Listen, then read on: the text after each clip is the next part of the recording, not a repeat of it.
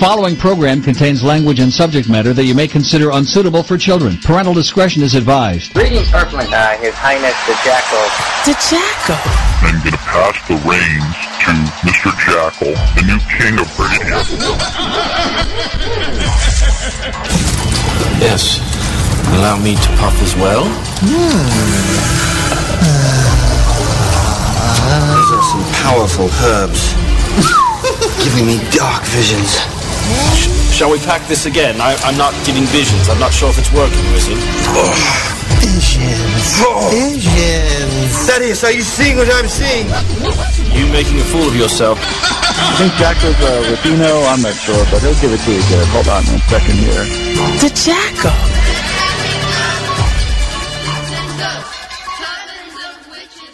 Damn right I'm Latino, and I am going to give it to you good. Welcome, everybody, to Inside the Jackal's Head. That's right, this is the Angel Espino Show, and uh, we have a hell of a show for you tonight. We are going to be broadcasting uh, live, as usual, on audio, and uh, we have a great guest during the Inside the Jackal's Head portion in the second hour. The one and only returning tonight on this beautiful May sixth, twenty twenty-one. It's the one and only, the honorable, the legendary, the iconic Robert D. Morningstar is going to be with me. And joining me and Robert is going to be a friend of uh, the show who just did a show. And uh, he's going to be a surprise uh, co-host kind of uh, thing in maybe the next uh, thirty minutes. Uh, he wanted to uh, stick around and Uh, join us with Robert. I'm talking about Kaiser, who just finished off a really good show of uh, Kaiser's Castle Talk Radio. If you guys have not heard, his show is a good, good show. He just moved uh, moved over from Sundays to Thursdays, and he sandwiched uh, between me and Kate at eight. So if you're uh, used to uh, listening to Kate at eight, from eight to nine, around the campfire with Kate, Um, then, you know, stick around, because you have a lot more show after that. You have Kaiser's Castle Talk Radio, and then you have me, of course, at ten p m, Angel Espino on the Angel Espino Show with Inside the Jackal's Head interviews. And, uh, again, tonight, a fabulous returning guest, Mister Robert D. Morningstar, will join me. And, folks, Robert is uh, not just a fellow podcaster.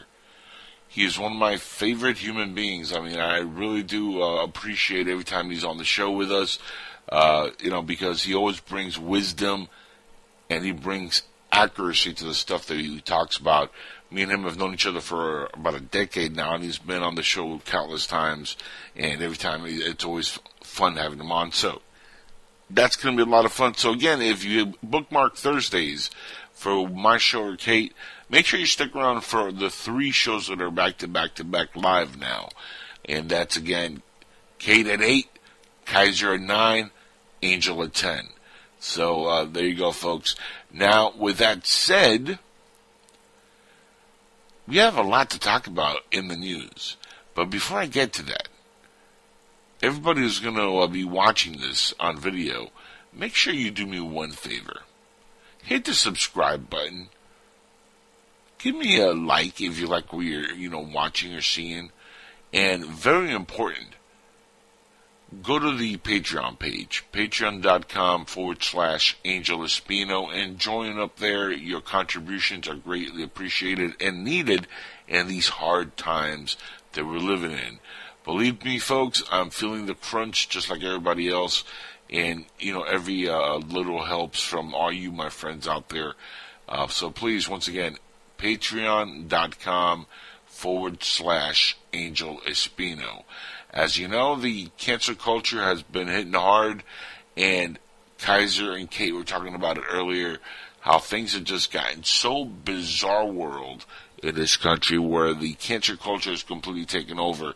And I brought up a story that really just boggled my mind uh, that I saw, and I, I had to share it with everybody because It just, it was infuriating to to see with my own eyes the fury.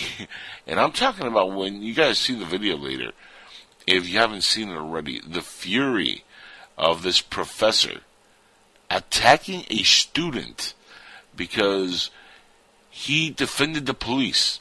That's the only crime this kid did, was he wrote a piece about the police department and as police officers are heroes. And this is the kind of uh, teaching that our kids are getting by this woke institution that are literally holding your kids hostage uh, for more money. Remember, they don't want to go back to work unless they get all this crazy funding from the government, right? Uh, all this money that's being thrown at them. Then, by the way, they've been getting money thrown at them from uh, you know how many stimulus packages now have uh, has been throwing money at education, and yet these uh, these so-called educators don't want to get back to work and teach. They just want more and more money. It's like right now the gravy train is like under defense, so they're getting all the money uh, for their uh, you know lack of actual teaching. And for doing nothing, right?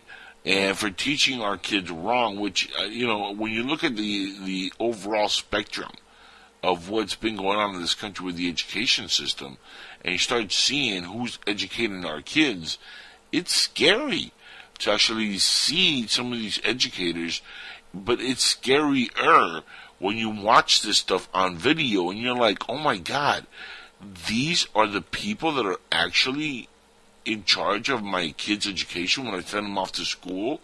Again, this should scare everybody, this audio and this video. This is a woke professor, a quote-unquote woke professor, literally telling her student how wrong he is for supporting police. Not only that, he he's very rational in this whole thing. He tells her, Professor, if you're at gunpoint, or you're being robbed and attacked, who are you going to call then? And she literally has the, the, the nerve to say nobody. She's teaching her kids that they you rather die by the hand of the criminal than be defended by the police who are there to serve and protect. When do we become a culture where our teachers are telling our students, don't listen to authority, don't listen to the cops, don't, don't listen to your parents, basically is what they're saying, because your first authority that you have is your parents, right? And then you wonder why your kids go home every day, folks, and they don't listen to you. They don't care what you have to say. They talk back to you. They, you know, besmirch you to your face. They trash you. They, you know, you have David Hogg of the world who takes his parents on live T V and tells them to shut up and tells them, you know, that the, their opinions don't matter. You know, because we're this country has lost the, the education system completely, and the education system is not teaching kids morality or proper etiquette or proper way of actually treating the elders. To, and this is uh, systemic and... It's not systemic racism, it's systemic liberalism. And that's the biggest thing here. Now, me and Kaiser kind of like talked about this on the show uh, previously on his show, where there is a systemic issue going on also uh, with not only, you know, systemic education uh, or miseducation with liberalism, but of course, we're, you know, we're talking about the classification of Marxism, socialism, capitalism, uh, and we're talking about also the fascist uh, compared to the to the Marxists. And I still stick to uh, my guns. At, at the end of the day, they both come right back around and lead to the same garbage: bigger governments, more enslavement of the people, things we don't want. But at the same time, what we don't want is anarchy and chaos. And when you talk about defunding the police, guess what's going to happen? Just that. Now, I find it ironic, and every time that I watch these videos, it's always female teachers, women of color, a lot of times Middle Eastern, and when they are men, they're usually these L G B T community men who've become teachers uh, who are either very pro-left, Antifa, or they belong to the alphabet community. We even saw that uh, on, uh, I think it was Tucker Carlson a few years ago, where had a, they had a guy who was a, a teacher of a college. I can't remember the dude's name.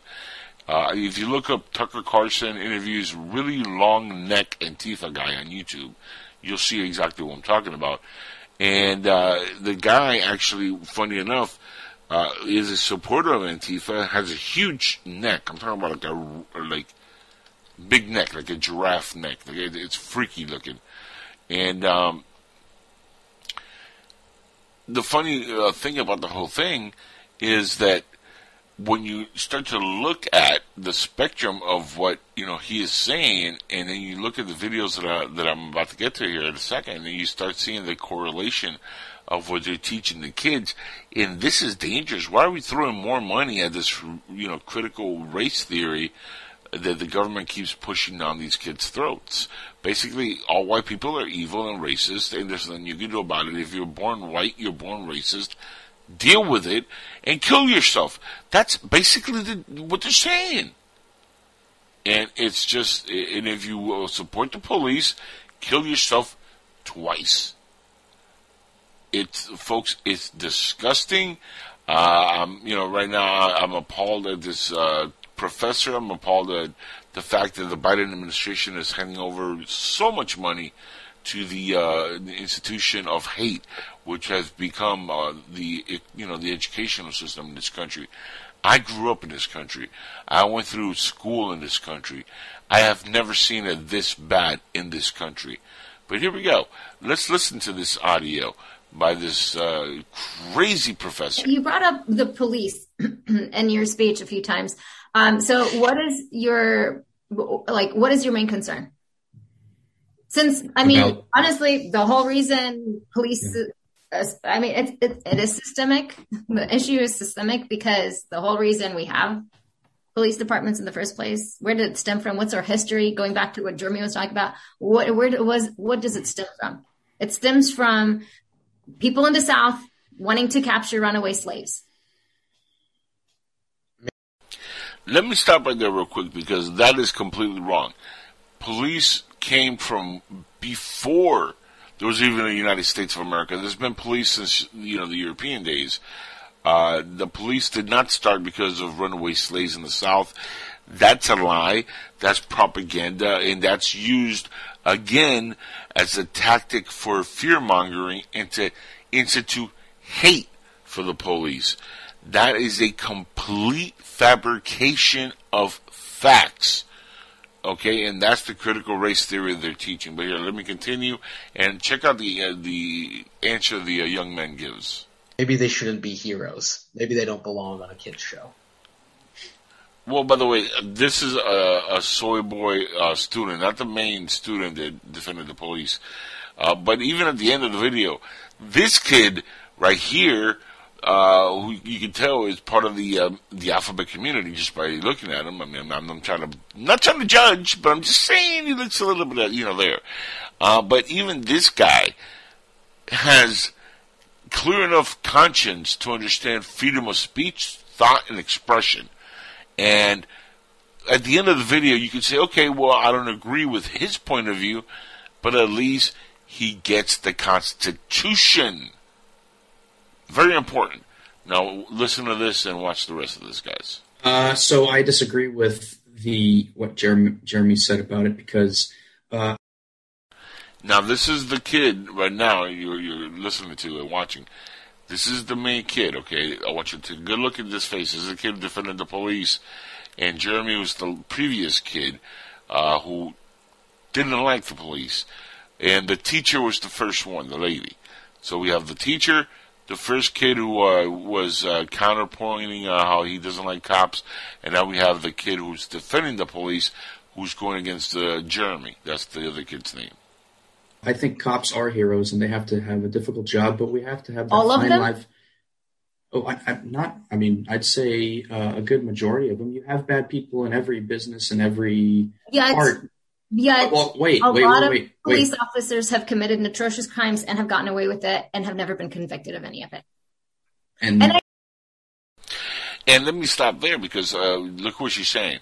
Many police officers have committed many crimes. Yeah, and so have many uh, individuals who have killed, murdered, maimed, and, and you know done atrocities over the world who have never been caught or convicted of it. Because you have one bad apple or a bad seed or a bad cop or a bad whatever. Doesn't mean that every single person in that institution is bad. That's your mistake. One of many. They look like a person who has family members who are police officers. Yes, I, I, I understand. Um, and this is what I believe. This is my opinion. And this is, you know, not popular to say, but uh, I do support our police, and we have bad people, and the people that do bad things should be brought to justice. I agree with that. But I think that uh, say I'm saying it again. They haven't. Well, I agree with you on that point of they should, right? Okay, so what is and, your bottom line point? You're saying police officers should be revered, viewed as heroes. They I, belong I on T V shows with children. That's I think they are heroes in a sense because they come to your need and they come and help you. And they have a problem just like every other business, but we should fix that. But I think they're, they're heroes. Well, I think that's the problem, is looking at it as a business, because they're actually supposed to protect and serve the people. They not do protect us. Who do we call when we're in trouble and someone has a knife or a gun? We I wouldn't call the police. police. Why wouldn't you call the police? I don't trust them. My life's in more danger. Who would you call? In their presence. Professor, who would you call? I wouldn't call anybody. Well, would you have, if I'm someone intruded your house with a gun, what would you, would you have a gun on you, or no. Who would you call? It's my time to go. Okay. okay. Well, I'm not going to do that. In your house with a gun, there's not much you can do at that point. Calling the police is kind of just, you know. And I know that it's not popular for me to say that to you guys and, and people in here, but that's what I believe about the police. Okay. And, thank you. I appreciate um, it. Thank you thank guys you very much. for listening to my point. I appreciate it. Thanks. I will say, yeah, I'm glad you did say that, even if I disagree with you. It's important. Yeah, that, and we that, should fight for the right for people to say things that we don't even like, right? I may not agree with what you say, but I'll fight for your right to say it. Amen, brother. Within some Amen. extent, I'll say. Okay, folks. Now, listen how quickly the so quote-unquote teacher wanted to get off that call. It's like she was disgusted by the fact that this kid is saying the police are heroes. And it's true. They put their lives in danger on a daily basis.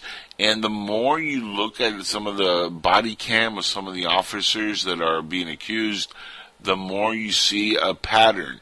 Resisting arrest, shouting at officers, going for guns, uh, running from the scene, uh, you know, just acting like complete idiots. Look, folks, if you're not guilty of something, if you're innocent, guess what? They have body cams now, right? Don't get yourself shot. Don't be stupid. Don't resist arrest. If you are stupid enough to commit a crime, okay, then you should be brave enough to do the time. I grew up with that model. You do the crime, you do the time. I don't commit crime, so I don't have to do time. But if I get pulled over one day and I know I'm guilty, why am I going to go for the cop's gun? Logically, you know that's going to end up bad. Okay, that's logic. Going after a police officer's weapon is only going to get you shot or killed, you know, and if you, even if you do survive, your life is ruined. So, I mean, it's, you know, again, it's the way that people are being brought up, indoctrinated, and there is a leftist, elitist mentality which has taken over since the Obama administration. It has not indoctrinated everybody of color or all black people or whatever, but there's a lot of people out there who think they are above the law, and it's not even just because of Obama. I mean, I've seen this on YouTube where a lot of people think they know the law and they encounter cops, and they give cops a hard time, and, you know, this has been going viral for years now on YouTube, and I think people really think that they don't have to do what the cop says. Uh, even, you know, some of the videos you're looking at, you see some of these dudes that are getting shot, and when you, you know, when you see what happens after, with the aftermath of the riots and the killing and, the, and all that stuff, and you're like, but why are we not waiting for the judgment of what happened to see the footage of the body cam, to understand the point of view of everything that happened? When did your guilty period become a thing? You know, in this country we have innocent to proven guilty, right? Look at the Derek Chauvin case. This guy had no chance at a fair trial, whether you were one way or the other. Um, I think he should have gotten involuntary manslaughter and maybe four years tops in prison. They want to get this guy and put him in the, on the electric chair if they could, because they want to set an example out of him. And did he hold his knee against uh, the back of uh, of, of uh, George Floyd for too long? Yeah, he did. But George Floyd was a career criminal, high as hell. Uh, he had COVID nineteen, according to uh, the doctors, and he was placed under arrest. He resisted arrest. He was saying he can't breathe before Chauvin even got there. So, let's be honest, there's there's a, a lot of stuff that was going on that when you look at it, you're like, okay, well, uh, gee, uh, what exactly is the narrative that they're trying to push? You know, and I've been saying it for a long time. They're trying to push this, everybody who's a criminal is innocent. And you, if you're defending the private or public property of people that don't follow your narrative, then you're automatically the guilty one. That's why you saw the uh, two uh, uh, the, uh, the folks that um, I think it was what Saint Louis, uh, the McCur- Mikowskis or whatever. Uh, they came out to defend their property where people were like literally invading their neighborhood. And they broke down the, the the fence and everything. This was uh, last year during the pandemic, uh, the plandemic.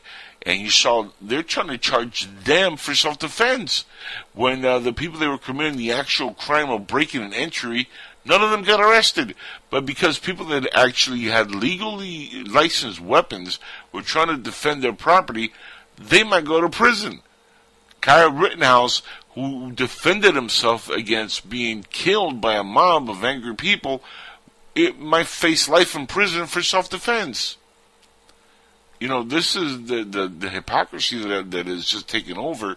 But look at uh, the Capitol uh, January sixth in, incident. Was it terrible that people went in? Sure, it was terrible. Should they have done it? No, even though the Capitol is the building of the people, but let's not go there. But, you know, we talk about people, should they go in, should they not go in? Well, you can flip-flop one way or the other on that. You could say, yeah, they should, yeah, they shouldn't. You know, but uh, none of it was hostile until the moment one of the police in there shot Ashley Babbitt, right? They shot her. They killed her. The only person that died in that building was a person who was a Trump supporter. And now maybe charges are going to be brought against that police officer. Who knows? Uh, his identity was not told by the by the media. Nobody wanted to say who he was.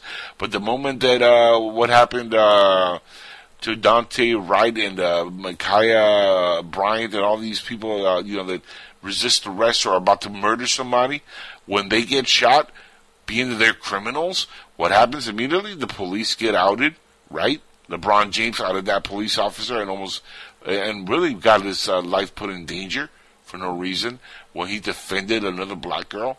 So it's not about defending black lives; it's about defending criminal lives. Because criminal activity is what they're feeding off of to destroy the narrative that was positive and it was in this country for many, many decades. And that's what I think Trump really was going on on the whole Make America Great Again, is to diffuse this leftist takeover. And unfortunately, it got such a strong stranglehold on all things economical, uh, mass media, social media, educational. It's gotten such a stronghold on this nation and the world that it's uh, almost a, a futile fight. You know, we're resisting literally the Borg taking over, folks. That's what's happening here. And now I'm about to hit break. I just got joined by Kaiser. Kaiser, stay there. Don't go nowhere. I know you wanted to stick around and talk uh, with Robert, who's going to join me in a few minutes here. Uh, so welcome to the show, my brother. Hey, how's it going, brother? Hey, uh, Michaela. Uh, um, I have no idea what you just said right now, but uh, you're, you're, you're, you're breaking up a little bit. Uh, okay, can you hear me now? Yeah, I hear you now. You okay, go, go, for, yeah, go for it. Okay, cool. Yeah, I hear what you say, man. But with Michaela, here's the sad thing: she's a sixteen-year-old girl from the rear. Uh, you see a woman running at another woman who's holding a puppy, uh, a baby dog, and, or a small dog. I don't know which. I've looked at that video. Either way, she was unarmed and she's and she's holding a puppy or a dog. I mean, yeah. not a, not a threat, not a life threat, which not is the important part. Not a threat at all ex- that you see. And now imagine you walk up to that and a woman rolling up or a man or whatever, a Shiite, it doesn't matter, coming at somebody with a knife. A taser is not going to stop that. If you tase somebody, yep. their body's instantly going to go out and they're going to fall, and that knife could kill that woman. Now, I well, not, not even that. Look, look at the distance the officer was from her. The taser might not even have, might not even have done anything because it might have latched onto her clothes, but would have missed. Either way, the girl in pink. By the way, she was not an older lady. She was around the same age. It was like a high school right. fight that went out of hand. And uh, you'll have the officer jumping into the scene in the middle of this thing.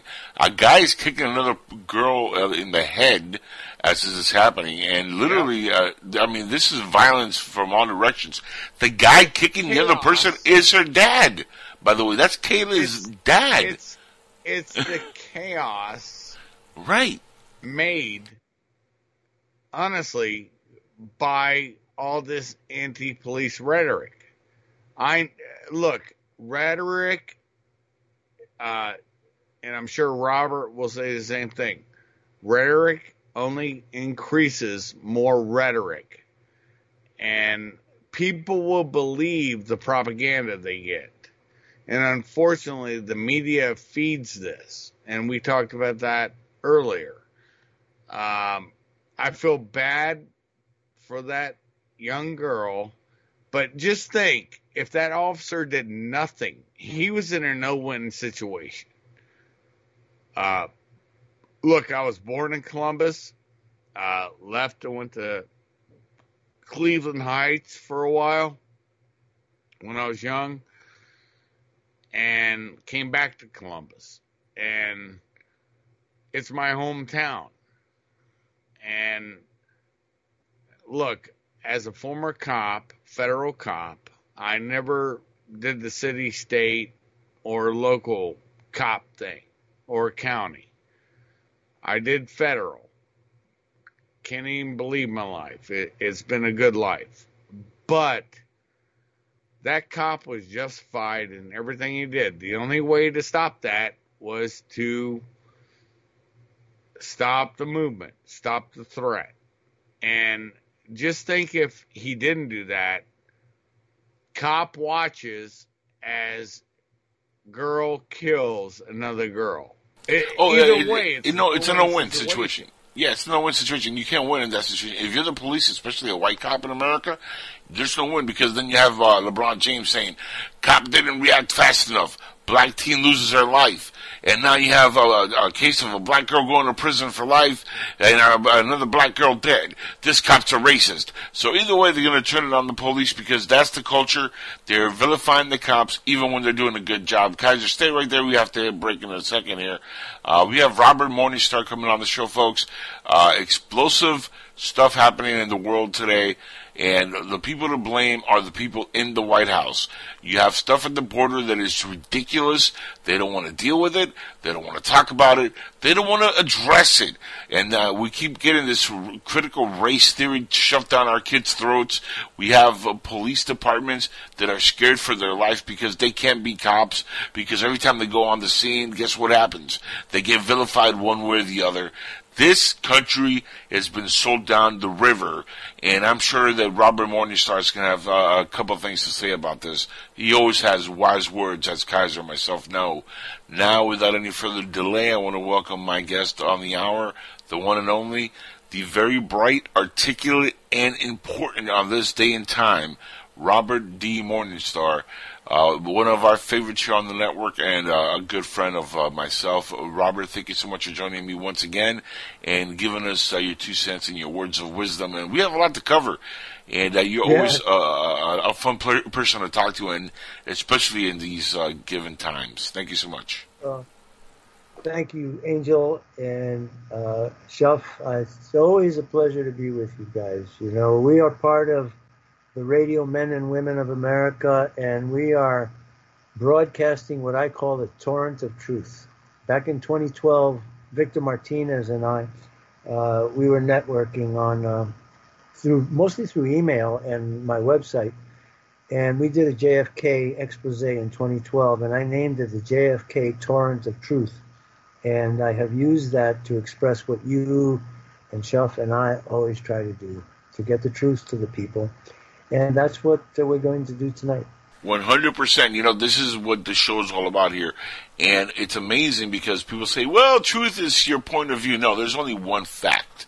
Uh, you can look at it from whatever point of view you want to. Uh, but when all roads lead to the actual fact, you got to take that and you got to run with it. And uh, Robert, I don't know about you, and I don't know about Kaiser, but when I was raised, I was raised to tell the truth as you know, often as much as possible, and only lie if your life depended on it. And uh, and, that, and that's like gun to your head, and you either you tell a lie to get away uh, because they're gonna kill you. Or, uh, you know, you're honest and you get your brain, your brains blown out. And at that point, they're like, well, you might want to tell a little white lie at that point. Uh, but other than that, there's no sense of lying because the truth should set you free most of the time. And the truth is really what I stand for one hundred percent of the time. Well, ninety-nine point nine nine nine nine percent of the time, Robert. There's yeah. that, I can die yeah. one tiny little percent. Gun to my head, I might say, okay, the sky's gray when it's really blue. You know, like, you know, there will be that one percent. But that's me in jest. Because we're going to talk about Mars later on in the show, and we're going to find out that NASA's been lying to the world about everything. And the sky on Mars is blue, not red. Yes. So. Oh, yeah. Well, NASA never a straight answer, huh? Exactly. Huh? Yeah. You know what I'm saying? By the way, regarding truth, regarding truth, I want to harken back to something that President Trump said. He said, truth is a force of nature. Yes. And that is an axiom. So I'm here to say that we are part of what I call the electronic Paul Revere's. We're engaged in an information war right now. And Correct. We have some big battles that we've, some of which we've won and some of which we have yet to win. But the, um, the big story for me is the targeting of Tucker Carlson for a hit job that's coming in the future. They're planning already to, to take him out. But last night he did the most important broadcast uh, that I think he's ever done on COVID nineteen. And I hope that uh, later on, if we have the opportunity, that we can play some of it, because I, I saved it just in time. I downloaded it to my hard drive because a friend said to me, watch this before they take it off. And lo and behold, that was last night. And this morning it was gone. So wow. we all have to support each other, and there's no problem with playing it because we're all on the same team, you know, and we have to support people who tell the truth. And boy, did he tell it last night. Um, so can you link me that so I can get the audio for that and I can play some of that later? Uh, well, and, I can do it here. I can do it from our end. If I screen share, then um, I can play it from this end, and we don't have to go through that. Otherwise, we have to okay. transfer the whole. Yeah, okay. if you could, if you could play it and I could hear it, and the audience could hear it. So yeah, yeah that, that's that's that's, that's the one. Do. Okay, cool, cool. The the, well, the best part, the best part about um, what we all talk about. Uh, first off, I have to give massive respect to Robert Morningstar. Uh, a lot of people don't know the man. I don't really, I mean, we know each other through, you know, the interwebs. Um, I respect him highly. He's written the definitive book on the J F K mm-hmm. uh, shooting, which, honestly, uh, folks, if you've never understood what happened that day in Daley, in Dallas, uh, Daley Plaza, mm-hmm. uh, please read his book. Correct.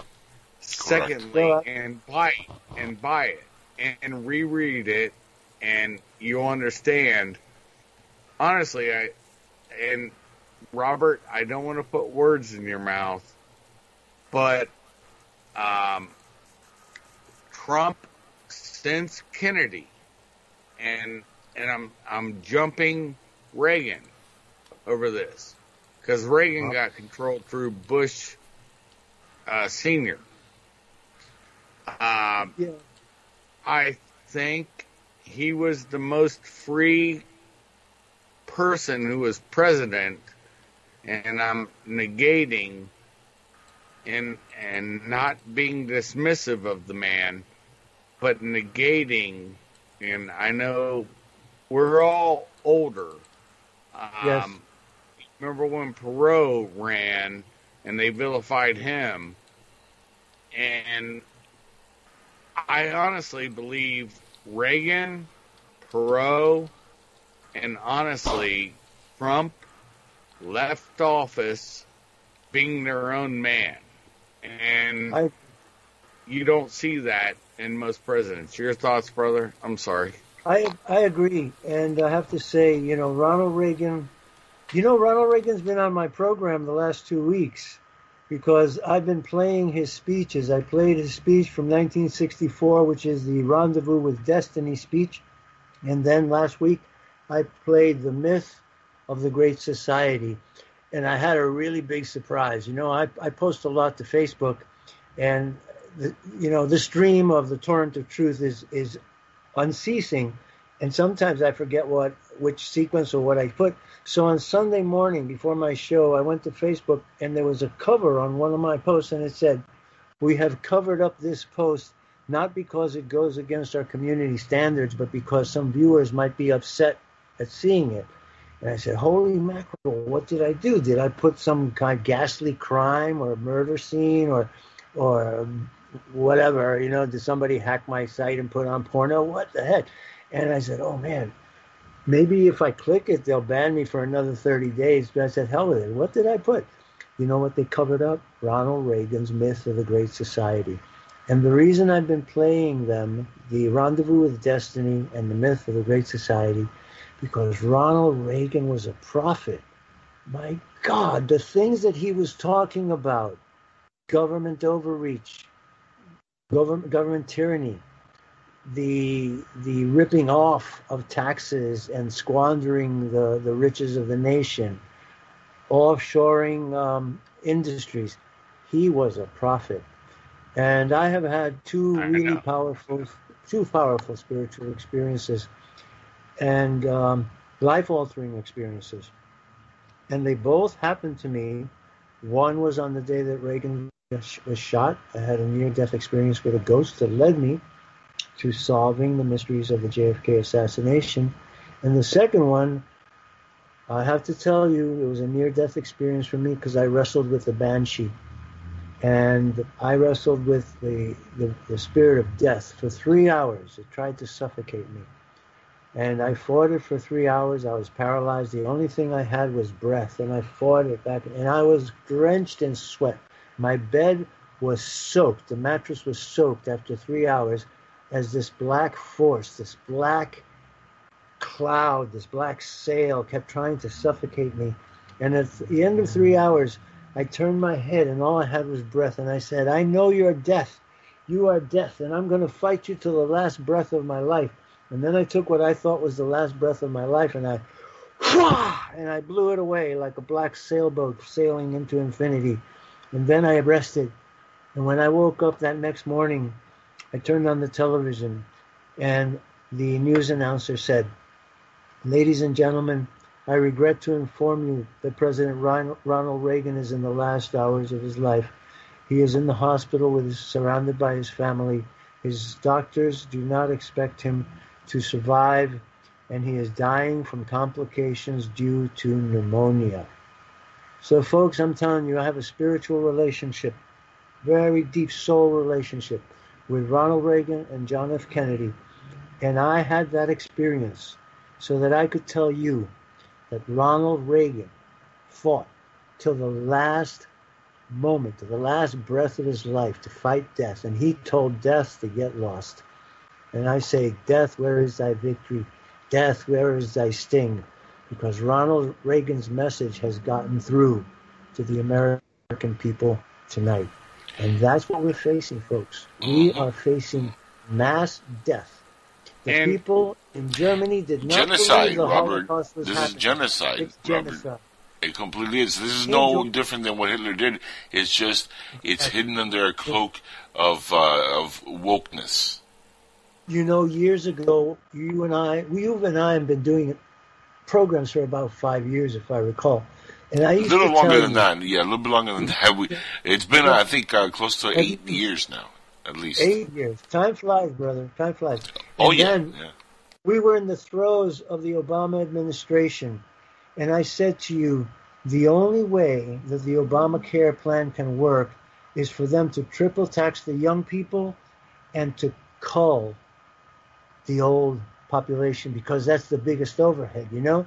So I, I coined two words, two phrases. And I said, slow genocide and population pruning. And, and they those did that. Words to, to life. And they did that through the Rona. That's yes. what's so disturbing. Robert, yes. I love you in so many ways that you don't understand. Uh, that's why I respect you. Uh, as it's a mutual. veteran, as, it's mutual. as as a man, uh, look, here's the thing. Uh, it really irritates me that people don't understand now, not not back then when you and I were talking, but now they've vilified being a man, where we can jug around, shit talk, and whatever, and we're not going to do that tonight. But I know what you mean. It really breaks my heart that we are trying to lose in America. This is the same shit I saw, well, not I saw, all of us saw this with France, where you mothers were teaching their boys to be soft, mm-hmm. and yeah.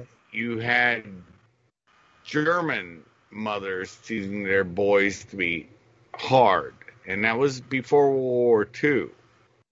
Yes. And we have a crisis of our men, and they well, don't have. Has, well, it, Kaiser, let me let me stop you guys right there real quick. It's not just a crisis of men; it's the critical crisis of a certain kind of man. Because you can be a heterosexual, but if if you're leaning towards the right, you're wrong. Period.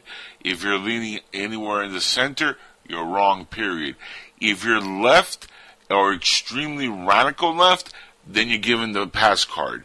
And it doesn't matter if you're white, black, it doesn't matter if you're Latino, it doesn't matter, you know, what your religion is. As long as you are of the left and are radicalized and believe their ideology one hundred percent of the way, then you're completely X'd out of uh, society, and that's where they're going at. This is a, a genocide against a certain populace who does not follow the narrative, and that's the big lie that they keep spewing. You know, they they, they try to label now what happened uh, with the election as the big lie from Donald Trump. Well, remember, we were we were all saying, stop the steal. Remember that? Now they're flipping and yep. saying, well, it was the big lie. No, the big lie is what the left has been doing for the last, you know, couple decades, where they've yes. been completely indoctrinating the youth, where hating themselves and hating anything that is not a Marxist ideology is, you know, completely racist or Nazi-like. If you don't follow their ideology, you're a Nazi.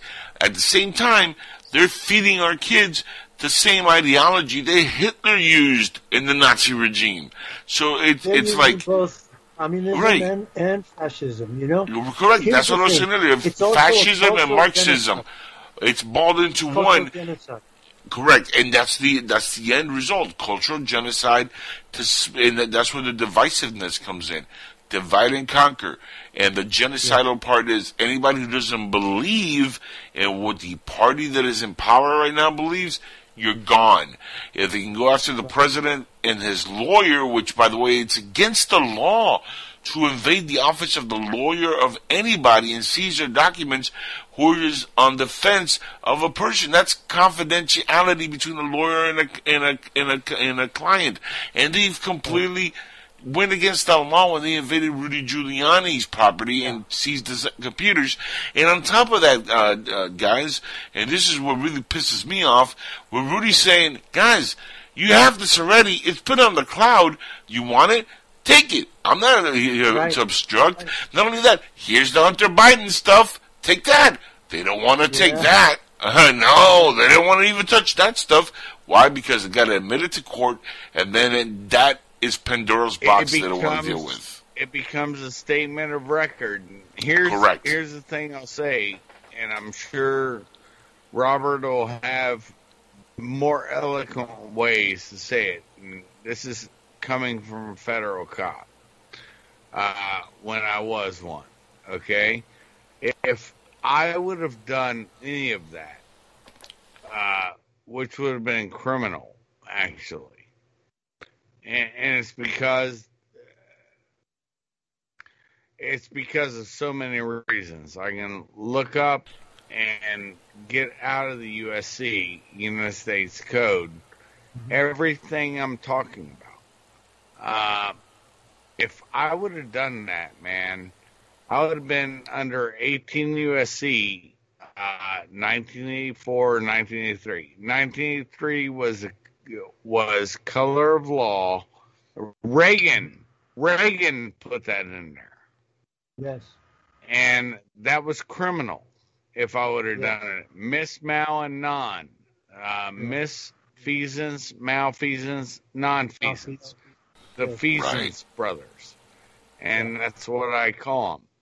By the way, it's, it's it's coercion, and that's the purpose. It's psychological Correct. warfare, because the fact is, yes. nothing that they seized is going to be admissible in court, because that well, that privilege is sacrosanct between a lawyer and his client, and, his and client. the illegal seizure, right. and the illegal seizure of it, even if they le- seized it legally, which is impossible, it yes. still wouldn't be admissible to court.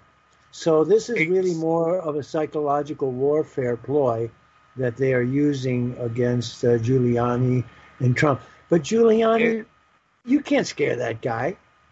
I mean, he had the World not, Trade Center literally fall on his head. He was in an adjacent building. And I honor Rudy Giuliani as the man who saved America, because President oh, Bush jumped in Air Force One, and the guy who held America's psyche together was Rudolph Giuliani. So God bless the man, and uh, may he live long and prosper and help us uh, transcend this abomination that's being uh, committed across the Robert, world, not just our country. Robert, I did, uh, does it scare you? Does yeah. it scare you that uh, they, they can go after the president and his lawyer? They could do it to any citizen of this country. And uh, I go back to George Bush and the Patriot Act, uh, where a lot of this uh, mm-hmm. comes from. And if you want to yes. even go further back, even nine eleven could be looked yeah. at as, as possibly tied into all that's happening now. Because look Absolutely. what happened. It's all one thing. Yeah, yeah. yeah. Well, when you, look, when you look at the, the spectrum of what, uh, what happened after Martin Luther King, Robert Kennedy, the attempts on Ronald Reagan, mm-hmm. uh, the Vietnam War, the Gulf of Tonkin, fla- false flag. It's all, yeah, it's all the, part of the, the plan. But he, here's here's where oh, uh, I'm. Here's what I'm getting at, though. The, the, you can see the sped-up process on this. As soon as Ronald Reagan left office and George Bush Senior got into a position as president and he lost to Clinton, there's been a domino effect from that moment forward, which sped up the process, Robert. And now yes. we're at a position where this was supposed to happen, I believe, under Clinton, Hillary Clinton. And when she lost to Trump, that's why they went apeshit for the last four years on Trump, because he literally was the last drawback to the Reagan era, where he said, no, no, no, America first, screw the rest of uh, what you guys are trying to do. Uh, we have to protect our borders, we have to protect our people, we have to protect our way of life, and uh, the institution that has brought us prosperity, the institution that is the best in the world. And if you know what, if you don't buy it, and he said it loud, he said it clear, and he said it often, then you could leave. Nobody's, you know, making you stay here if you don't like America.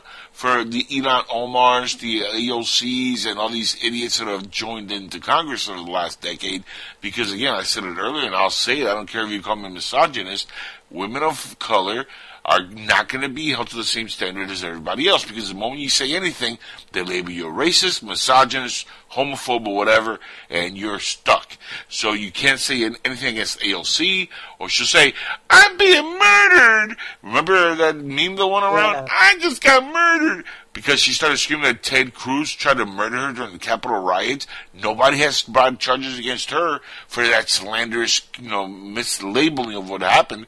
And it was a complete lie. She was not even there when she was claiming that Ted Cruz was trying to kill her. Now, Ted Cruz has been very nice about it. But if Ted Cruz says anything about A O C, immediately he's called all kinds of names. And they even throw, how could you support Trump now when he called you Lying Ted? First of all, Lying Ted is really kind of a funny thing. And he's telling you the truth now.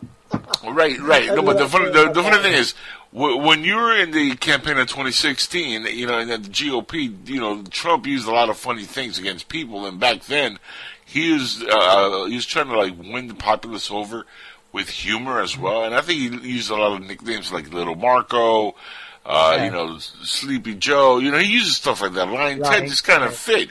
But it doesn't mean that Ted Cruz is a bad dude. In fact, he's really grown on me over the last five years. And yeah, I, I agree with a lot know. of what Ted Cruz says. Look, in the future, once we get over the next four years, if Ted, you know, runs after Trump runs in twenty twenty-four, Ted Cruz might have my vote locked in because he's really proven that he is who he is, he does what he says he does, and he's a man of his word. And he's got balls. And like Ron DeSantis, these are gentlemen who are really sticking by their guns and are proving that they're men of their words. Robert, I know you got uh, something to say on this. Go for it. You're Robert. so lucky living in Florida, man. Uh, DeSantis is great. I have looked upon him from Congress. You know, I looked years and years ahead, and I said, that guy has the potential to be a great president.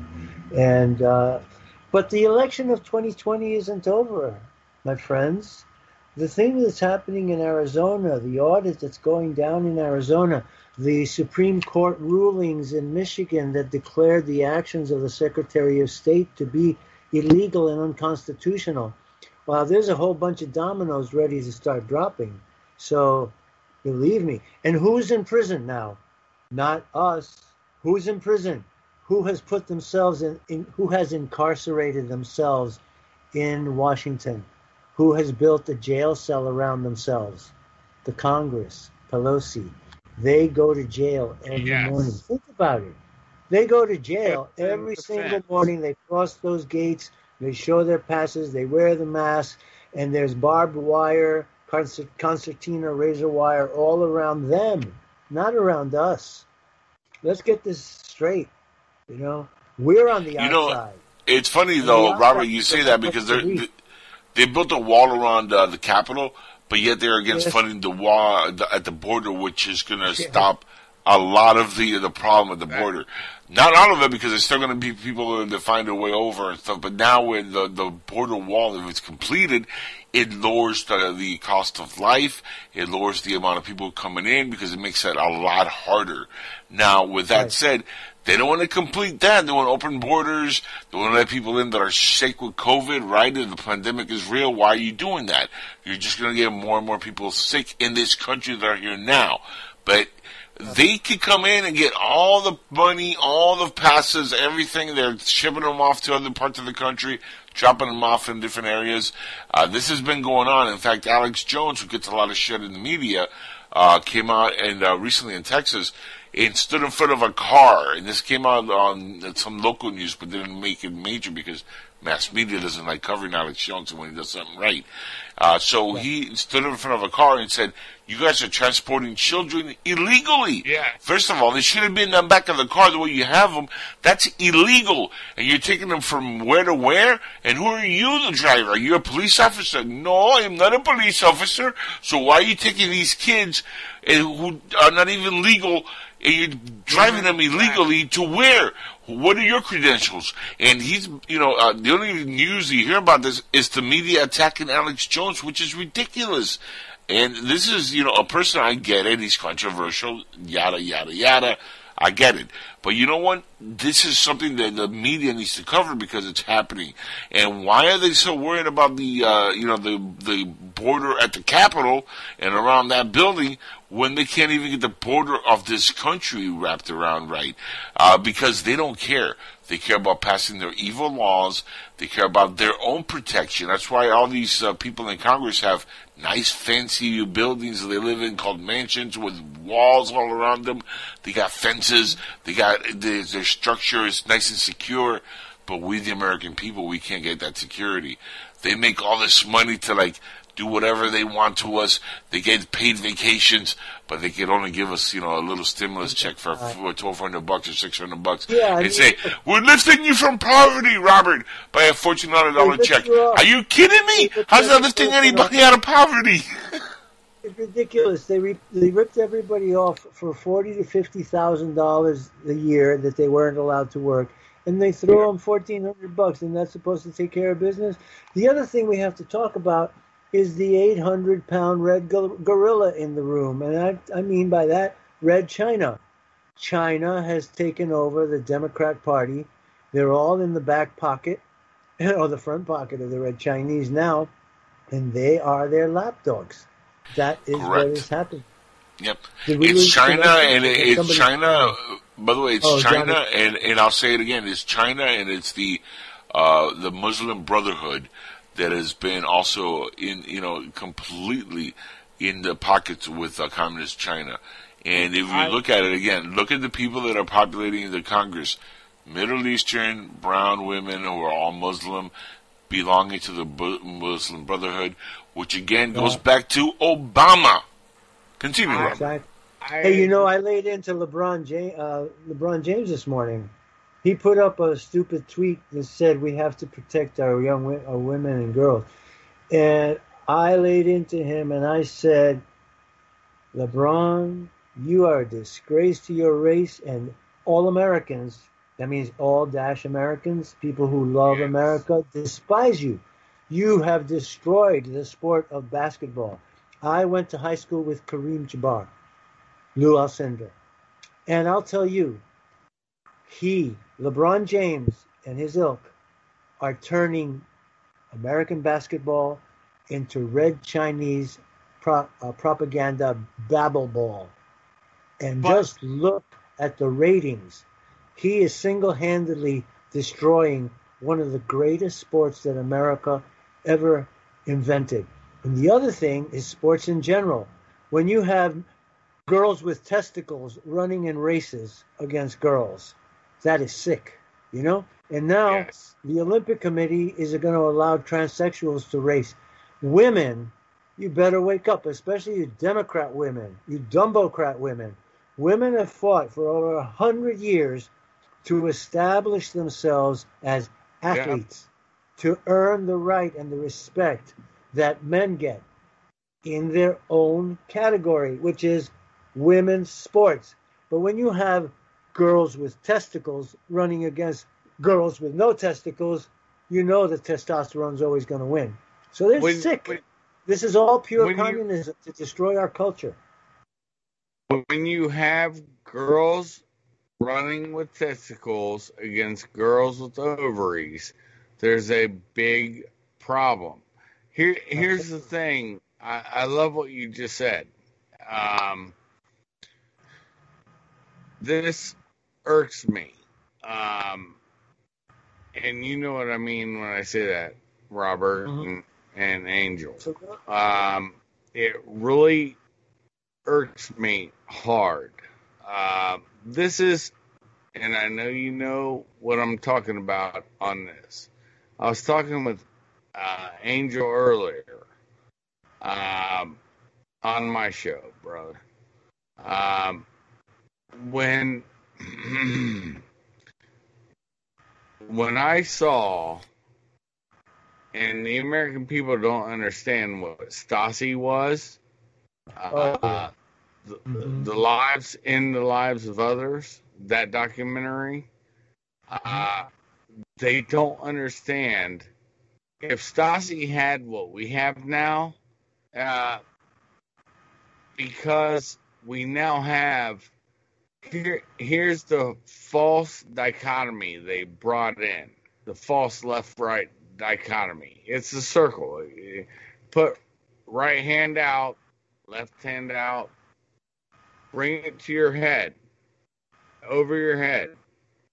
And fascism, which is what they call it, no, it's mass death. It's a sobriety test by the police from the sound of it. lips where the feet, where the fingertips touch.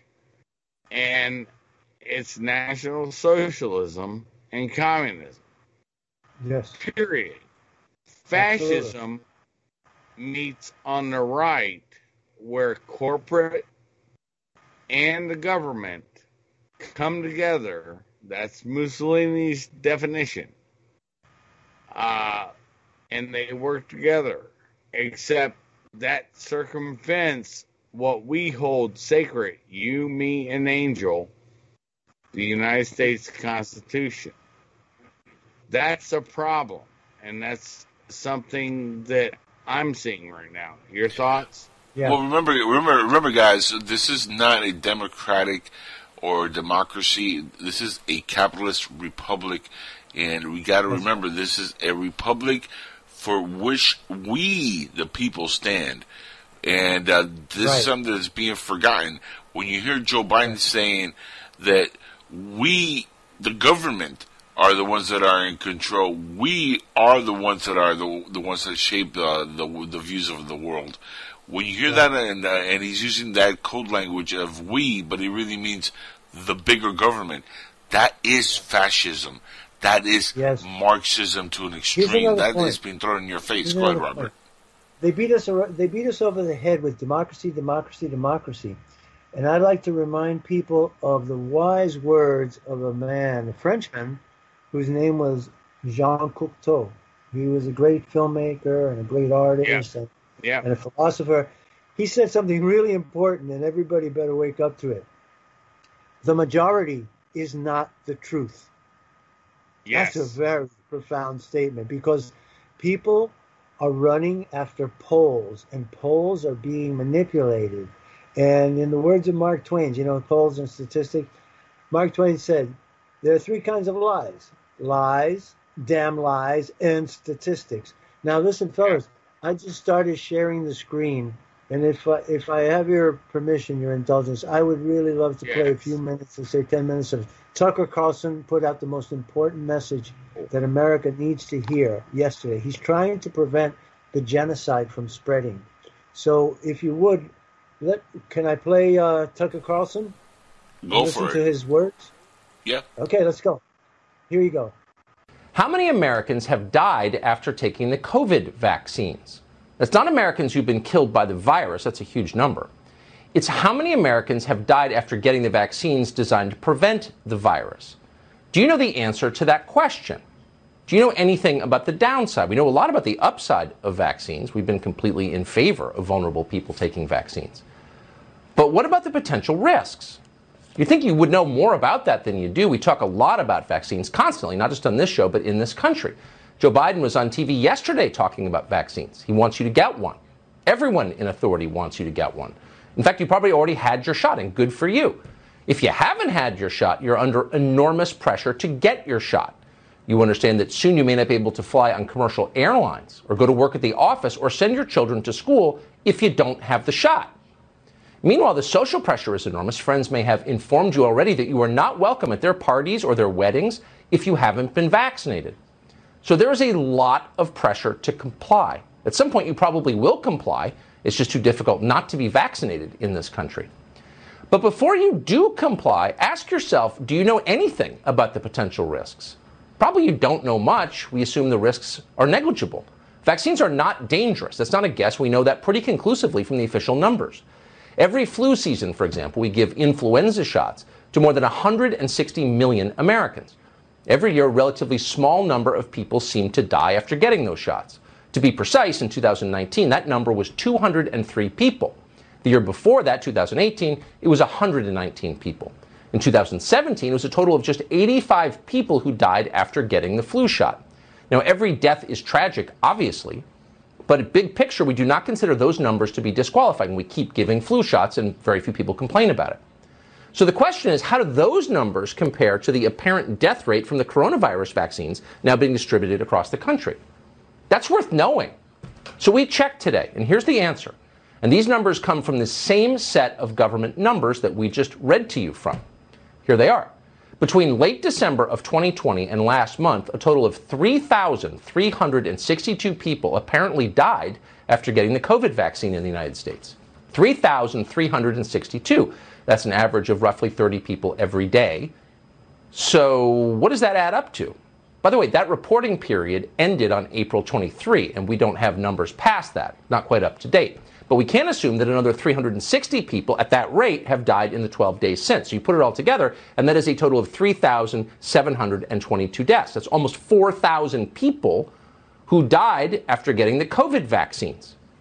The actual number is almost certainly higher than that, perhaps vastly higher than that. Um, I want to take a pause there with, with this. It's, hey, it's uh, dynamite. So maybe can, you guys want to comment, and maybe we'll continue later, but I think you get the idea. This is a, I think this is the most heroic broadcast that this man ever, yeah. ever did. And in twenty-four I, hours, they scrubbed it. But not here, I, folks. The Jackal's Head, the torrent of truth, you're hearing it. They can't beat I, us all. They can't. I agree, brother. And here's something that really, I have to say, we said this before we started this. Uh, my mother, um, awesome woman she was. Uh, they never got married, but a man who died a month after my mother. So that means he must have loved her, okay? Yeah. Um, and that's just the point. And we have talked about this, both you and me and Angel and I have talked about this, uh, my personal self. Um, the man who came into my life when I was eleven, and of course, you know, we all know the backstory on that shit, so we're not going to go into it. Well, just speed uh, up the process. I, yeah, hold, too much backstory. Hold on, hold on, I'm trying to... I'm trying to explain. You're, you're, you're, you're, his, you're slurring his wife, a little bit too much. His his wife died because of the same thing, and this is Johnson and Johnson's shot. Yes. Uh, it helped to... There was something that happened in the sixties, and I've never seen a satisfactory answer for it, but I remember his wife died, and that's how my mother met him in the late seventies. And it was because they had three kids, and she started taking birth control. And with Johnson's shot, um, for some reason... they had to take it offline, and I'll talk about that with the other one-shot doses, which is why I um, question that, too, why they took the one-shots instead of two shots.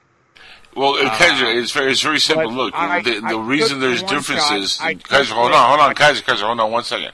Uh, the reason there's differences is because these all test experimental shots. There's right. no one. I know that. There, there's I know there's that. no I'm one. Yeah, to, but you're, you're you're taking too long to get I'm, to where you're, where you're getting at. No, and I'm, you're and I'm you're not. breaking up a little bit. No, but the thing is, you're breaking up a little bit, and it's hard to understand everything you're saying. Yeah. Yeah. Okay. I took the one shot Johnson's. Right. For one reason. And I've not had any adverse effects. And then the next day, they shut it down. They shut it down for anybody taking it because yep. that had adverse effects, and that was on the thirteenth. And the funniest thing, I'm looking at my record now, my shot record.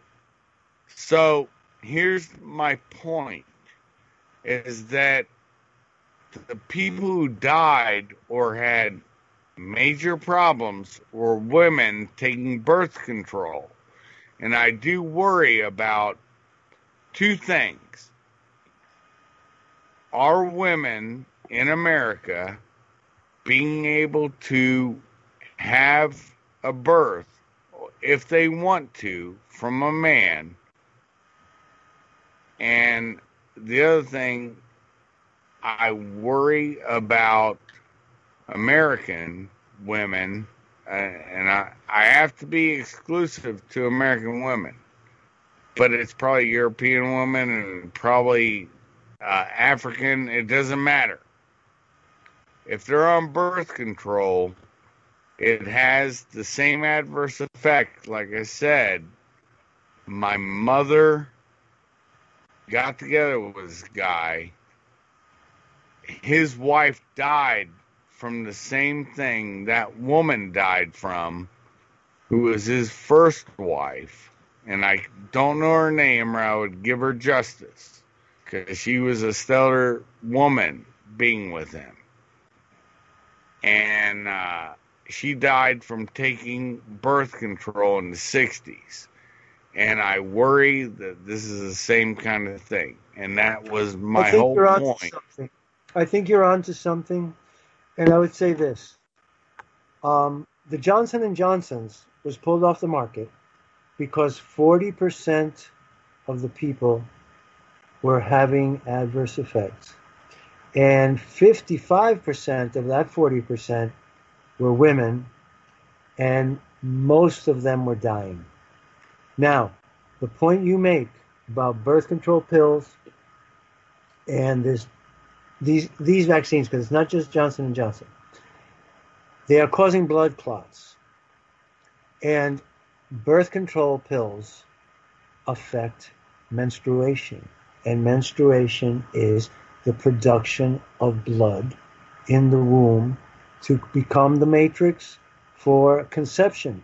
So first thing is the the birth control pill is interfering with the natural cycle of blood flow and blood production in the woman. And these vaccines are, I have to tell you folks, when it comes to this global genocide that's going on, women are the main target. Men don't have babies. We make babies. But women, women are and, and elderly, Robert, the elderly uh, male population also, they're targeting them. And uh, this is why we yes. saw what at first first responders were getting, which uh, a big uh, you know part of the first responders deal with nurses, which a majority are women. Uh, we mm-hmm. saw the elderly get the vaccines first in hospice care center. I, my uncle, who did not at any point have COVID nineteen, got the vaccination, died a week later.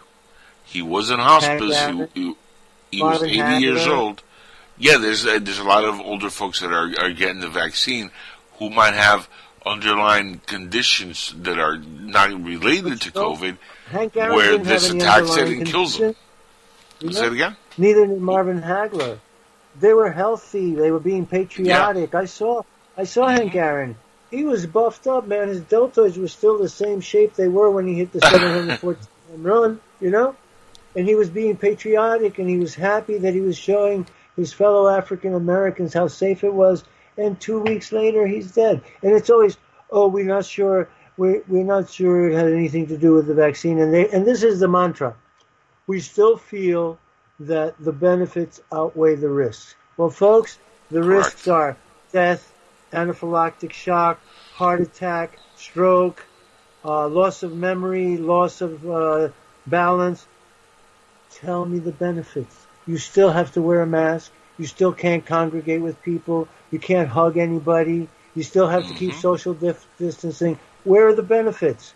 Oh, you're going to get a seat in the stadium in the section reserved for for inoculated people. Now, there are two other uh, scientific articles that I want to bring to your attention. One of them deals, one of them deals with the discovery by a German doctor of what is causing the blood clotting. And this has to do with a two-stage process.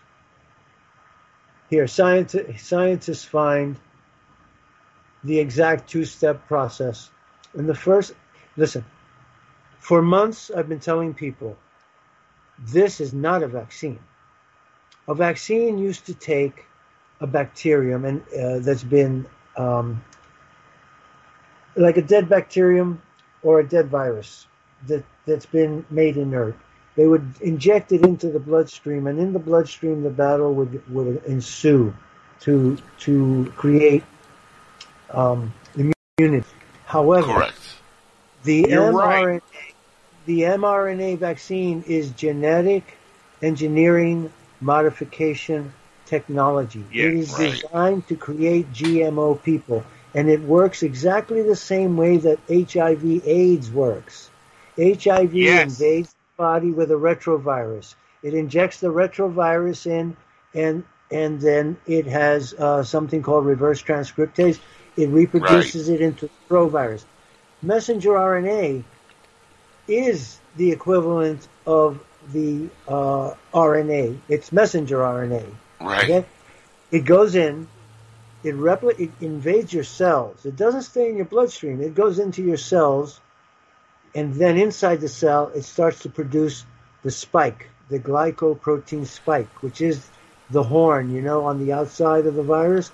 And then Correct. those spikes yep. migrate from the inside yep. of your cells to the outside of your cells and coat your cells and makes your body think that your own cells are the coronavirus, which creates mm-hmm. an autoimmune reaction. It overreacts. So this is right. how, this background, I'm just going to read you this. In the first step, how vaccine causes blood clots. In the first step, the adenovirus shell in the vaccine, along with proteins from the cells where the vaccine is grown, come into contact with platelets from the blood. Platelets are known as colorless cell fragments that rush to the site of an infection or injury, helping the blood congeal to stop bleeding. They also play a key role in the body's immune response. When activated, they surround invaders like bacteria and change and change the um, and re- excuse me, change shape to release chemical signals they store in granules. When the platelets are activated in mass, as can happen rarely after a person takes the blood thinner heparin or gets the AstraZeneca vaccine, they release a flood of these signals. Let me tell you about a, a doctor, Gregory Michael Neckelman, was an obstetrician in Miami for many, many years. He was fifty-six years old. He volunteered for the vaccine because he believed in vaccination. He was healthy, he was happy, and he was happy to be demonstrating to people how safe the vaccine was. Two days after he received the vaccine, he was in the shower and he looked at his toes and he had blood blisters on his toes, and he recognized that as a doctor, that was a danger sign. He went to the hospital. They did blood tests on him. They found no blood platelets. They infused blood platelets into his body. They did another blood test. They found no blood platelets in his body. His wife said that they infused, injected blood platelets into his body for fourteen days, and never did they show up on his blood test. At the end of sixteen days, Doctor Neckelman died with no blood platelets in his body. And I said, quipping, I said, it sounds to me like they injected a vampire into this man's bloodstream, and the vampire was sucking up the blood platelets. So that's step number one, right? The step number two is, the second step in these reactions is caused by E D T A, a calcium-binding agent and stabilizer that is added to the AstraZeneca vaccine. E D T A opens junctions between cells that form in the walls of the blood vessels, causing them to become leaky. This allows the giant complexes formed by proteins and platelets to enter the blood circulation, where they, or on very rare occasions, trigger that body-wide alarm. What did I just say about an um, autoimmune reaction? Asked if he thought there was anything that could be done to make the vaccine safer, Greinacher, Doctor Greinacher, a German doctor, said his first thought was to be try to get rid of the E D T A, which causes the second step in the process. But he said real, he's not a vaccine. Real quick, Robert, uh, do you think that this yes, is, uh, real quick, do you think this is, uh, has anything uh, connecting to uh, hydroxychloroquine and why that was so effective? Uh, because it deals with autoimmune illnesses like lupus? Yes, it, uh, hydroxychloroquine breaks up coagulation of uh, blood cells. It superoxygenates oxygenates uh, the yep. bloodstream. And that's another yep. crime. Let me. Yep. I have a criminal in charge of my state, Governor Cuomo. Not only did he murder all of these senior citizens in the nursing homes by locking them in and sending in people who were contaminated. He outlawed access to hydroxychloroquine, which was being marketed. You know, you could go to Duane Reade and, and ask for Plaquenil. That's hydroxychloroquine. It's been around for seventy years. It's a proven. Uh, and you know what? Doctor Fauci himself in two thousand three wrote an article for the Journal of Virology touting hydroxychloroquine as an effective therapy against SARS. Yep. And yep. Doctor Fauci is the father of COVID nineteen, folks. Robert, uh, by the way, I suffer from lupus. I've taken hydroxychloroquine. Uh, I stopped taking it about a decade ago um, because yeah. it just uh, I didn't really need it at the time. I wasn't having any symptoms or anything. I was really doing good. Uh, now my health has gotten really bad. I don't have health coverage, but I'm trying to get uh, hydroxychloroquine again. I can tell you for first-hand knowledge, this is not going to kill you. Uh, in fact, uh, again, this is stuff you can get over-the-counter. It's been available for many, many years.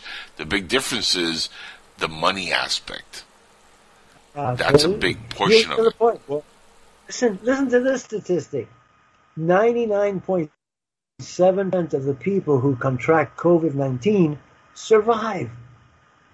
Yeah, I'm still alive, Robert. And I, look, I'm I'm a fat dude with you know with uh, uh, health issues, and I have lupus and the thyroid but condition, I got you're, you're and looking, I'm still alive. But listen to this: there's been no epidemic pandemic in Africa, and everybody's wondering why, why. You know, we were expecting mass death in Africa. Africa's been on hydroxychloroquine for forty, fifty years against malaria, yes. and apparently it makes you immune. It stays with you. Whatever it yes. does to your body, hydroxychloroquine makes you immune to COVID nineteen. So Africa is not suffering the, the, pan, the pandemic that they're suffering. Another thing is the so-called pandemic in, in India. People in India are saying, you know, this is bullcrap. It's not really happening. M K Ultra has taken over mass media in this country. We're living yes. in the land of the Wizard of Oz. And it's C N N, the Communist News Network, M S N B C, which I called up and messed up N B C. It is these apparatchiks, these talking heads and barking dogs, like Smirkanish, right? Smirkanish came out yesterday on, on C N N and said that people who got the vaccine should shun contact with people who are not inoculated. And he did it in such an angry, disgustingly hostile way that I said, you know, Smirkanish, he's Smirkanish, commissioner of smearing. That's what he is. He's a barking dog, and he's trying to alienate us from our fellow man and fellow women. This is the plot, my friends. It is to divide and conquer, to turn us against each other, to yep. make us shun each other instead of embracing ourselves as brothers and sisters in the U S Constitution. I remind everyone, Ronald Reagan said, I'd rather die on my feet than live on my knees. Yep. People who are wearing the masks obsessively are in the grip of a deep M K Ultra-induced paranoia, and they're living on their knees. They're literally not, taking the, the blue pill, by the way. Go ahead, go ahead, Kaiser. It's not just paranoia. Look, uh, I've said this on my page. I know you've seen this, Robert, and I know you have too, Angel. I've been saying this. I look, you guys know what I do for a living. A mask is for two reasons. Uh, first reason is, is depersonalizing. If I'm wearing a mask and I'm coming in to do something, um, that means I'm depersonalizing myself. But I know that. That's one thing. Second thing, if I throw a hood or a mask over you to make you not be able to see anything, that's dehumanizing. This exactly. masking is for dehumanizing either way. And yes. they do not understand for some for some reason people don't realize, and they're just like, The Karen and Ken thing. What is the sick so joke? You know? Let me let me throw a number joke. three in there for you guys, uh, and I want to get Robert's take on this as soon as I say this. This is a number three in there. Uh, this is not just for dehumanizing and, and all that stuff. This is also to give a cover for those who want to commit crime on the left, because if you can't see their face, you can't charge them with a crime. And what we're going to start seeing more and more of that. that. So that's a that's a major. Hold on, guys. Hold on. That's a major part of what the, what's going on here. The left is covering for the crimes. We saw Kamala Harris, the vice, the V P, uh, come out last year and literally give money to get people out of prison who are Antifa and B L M rioters who are killing, burning, and, and this gives them coverage and protection so they can go ahead and start punching Asian people, punching white people, punching whoever they want, and then blame the people they want to blame. They're even going as far as but saying, that, the hey, hold on, Kaiser, they're going as far as saying the people that are punching the Asians are doing it because Trump called this the Kung Fu, uh, Kung Flu virus, or he called it the China virus, which was has nothing to do with this at all. It's like, you know, when they're saying that Trump calls the Capitol riot when there was no riot, first of all, there was no insurrection. If that was an insurrection, that's the weakest insurrection I've ever seen, because the only person that got killed was on the Trump support team, and it was done by yeah. their party. So there's no insurrection there.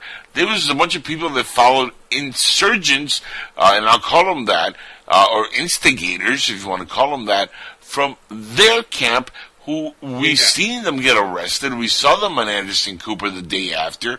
We've seen these people that, that come forward. Nothing yes. happens to them, but they want to target little old ladies who just went along right. with the crowd.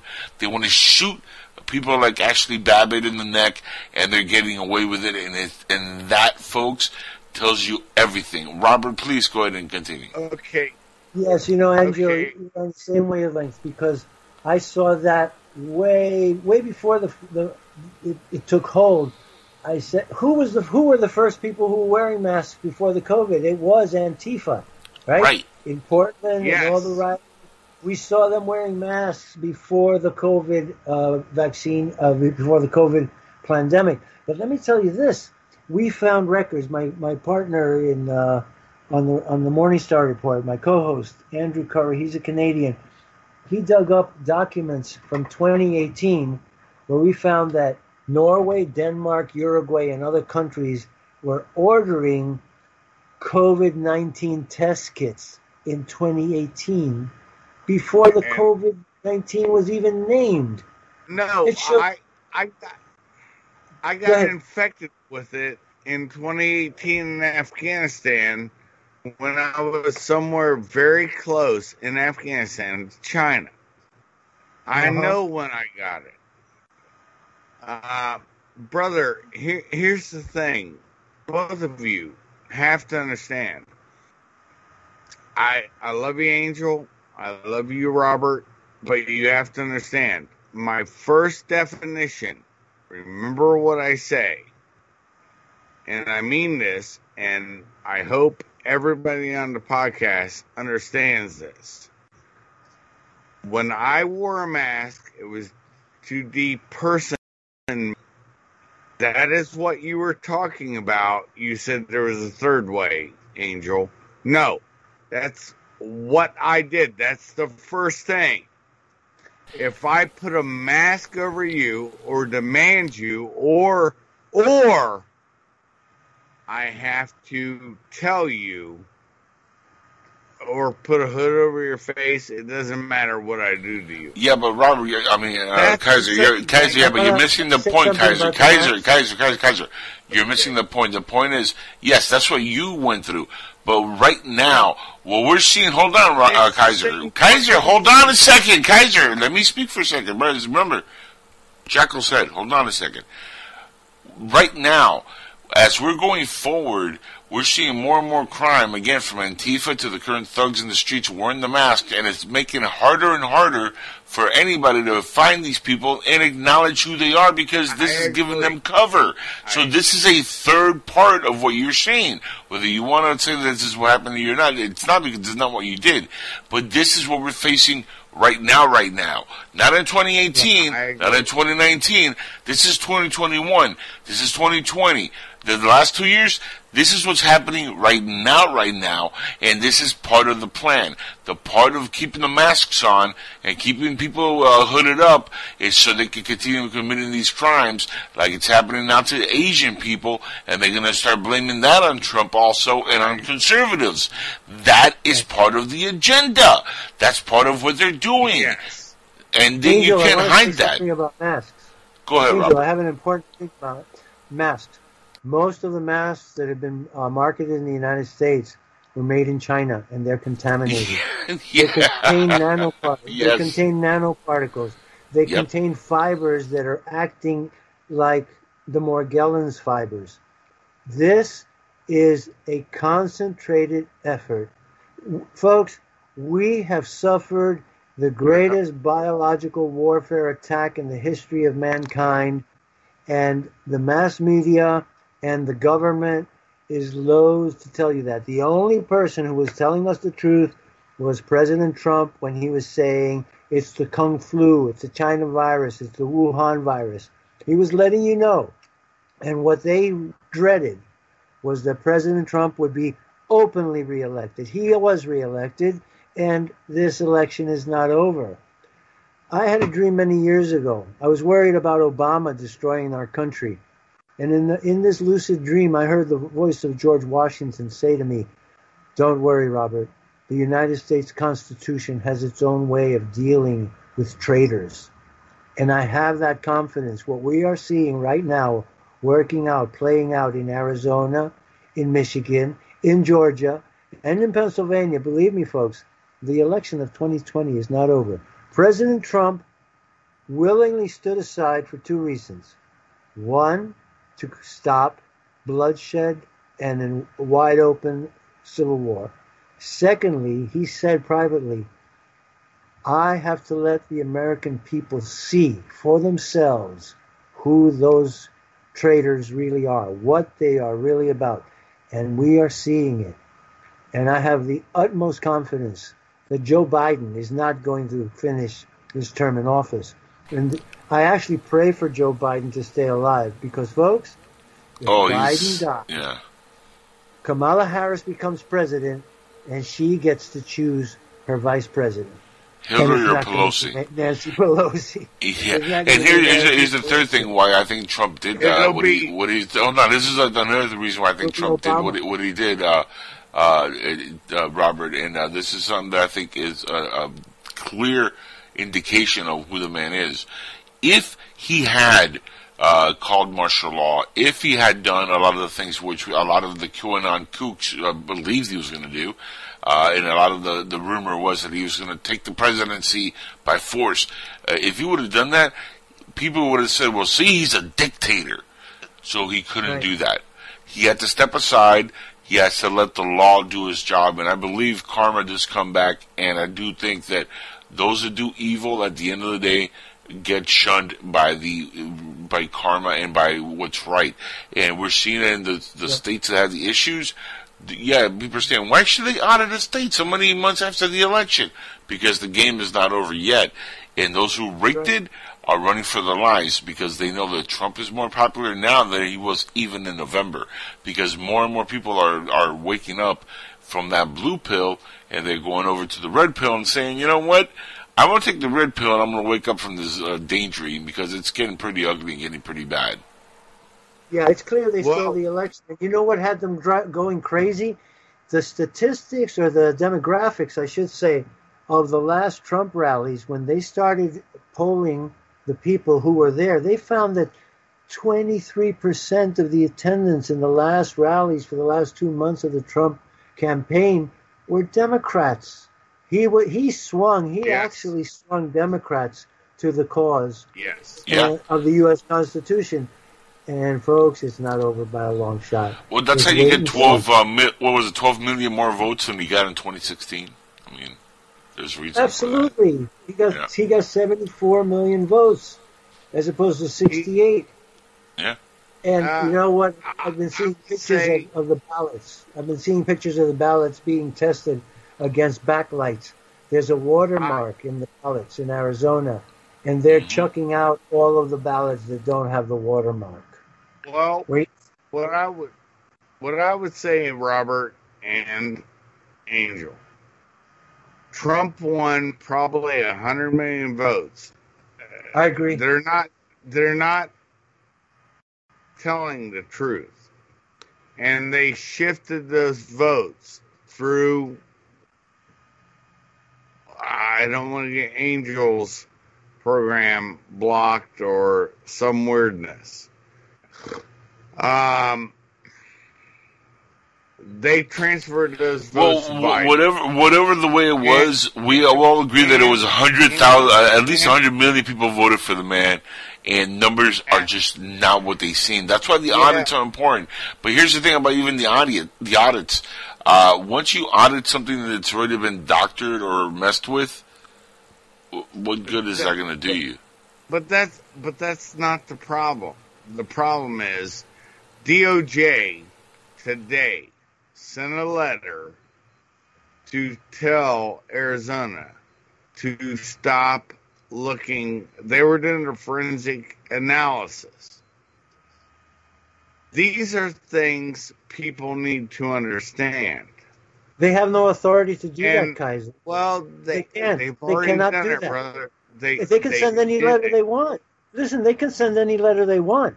The Constitution no. assigns to the states how they're going to run the elections and how they're going to run their audits. Correct. Yes, they can put they, they can put stumbling blocks. They can go to court all they want. They can send this, any letter to anybody they want on the planet. But I, they don't I, have authority to stop an audit. That's just fact. They're not That's stopping P R. It. Kaiser, let him speak, please. Not, Kaiser, Kaiser, Kaiser, it. Kaiser, Kaiser. I, we understand your point, but let him speak for a second. He's trying to answer you. Go ahead, Robert. Okay. No, I'm saying that it's it's irrelevant. They can try to order any state to do anything they want them to do, but the state has the right to run its elections the way they see fit. If they see something wrong, they have the right yes. to audit in any way they see fit because the Constitution gives them that power. Yes. The Department of Justice does yes. not have that constitutional power, and the Department of Justice isn't even in the Constitution. Okay? So I know it's not. It's yeah, they get their so authority through the Marshals Act. I know where it comes from. Uh, so do you, brother. I mean, it's not going to work. So don't well, don't don't give them more power than they have or no, are entitled to. No, I'm I'm not giving them that power. What I'm saying is, brother, uh, it can delay it in court. That is my point. And they're just trying to look. Angel and you both brought up something. You brought yeah. up something very important. It's not going to be Barack Obama being the vice president. No. What it'll be is they're going to bring Hillary Clinton in, and guess what? Kamala Harris goes away. These are facts. That's a Democrat fantasy, That's... man. Don't play it up. Look, right now, as it is, Barack Obama, behind the scenes, him and his uh, group are the ones that are, are, are in power. It's not right. even Joe Biden. Yeah, Joe Biden is a puppet. You know why Joe Biden ran? And I'm going to be honest with you guys, because Joe Biden knew he was uh, in trouble with the whole uh, Ukraine uh, scandal was blowing up. His son had the laptop issue out there. China came uh, to yeah. him, and China has him on their, in their pocket and said, "You play ball, or this stuff is going to come out." And then the, the laptop issue happened because Hunter's an idiot, and uh, China already had Joe Biden by the balls. So China made Joe Biden run, where Joe Biden is not even mentally equipped to run, but Joe Biden is a perfect puppet. He doesn't care. He's been sold out from, what, forty-seven years ago. So he is sold out to the highest bidder. And Joe Biden said, okay, but the real people that are running the Congress again, or running the Congress and the White House, is the Obama administration. This is a yep. continuation of that. So it doesn't matter who you have, whether it's Kamala right. Harris or or Hillary Clinton or Nancy Pelosi, as whoever the face or the talking head is. The figure behind the scene is still the Obama group that is running the country as long as they're in power, as long as it's the same group. We're going to see the same takeover that happened for the eight years Obama was in office. He slow started the whole process. Uh, there was a continuation from the Clinton-Bush years, which was leading a yes. slippery slope down this road. And this is exactly where we are right now. It was supposed it's to take a fast track, like I said earlier, under Hillary Clinton as president. Trump came in, he put he put the kibosh on it for four years. Look what happened to him. They railed him from the moment get-go. They said they were going to impeach him before he even took the Oval Office. They went four years on that crap, two fake impeachments. Now they're doing this phony stuff against his lawyer, Rudy Giuliani. They're going after, they're going to just try to yeah. destroy Trump regardless.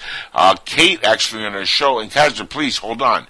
Kate on her show earlier tonight, Uh, even yeah. said something that is very important, and she said about the executive orders that uh, that Biden has put out. One that kind of went unnoticed was one that could target individuals and take their assets away. Now think about this.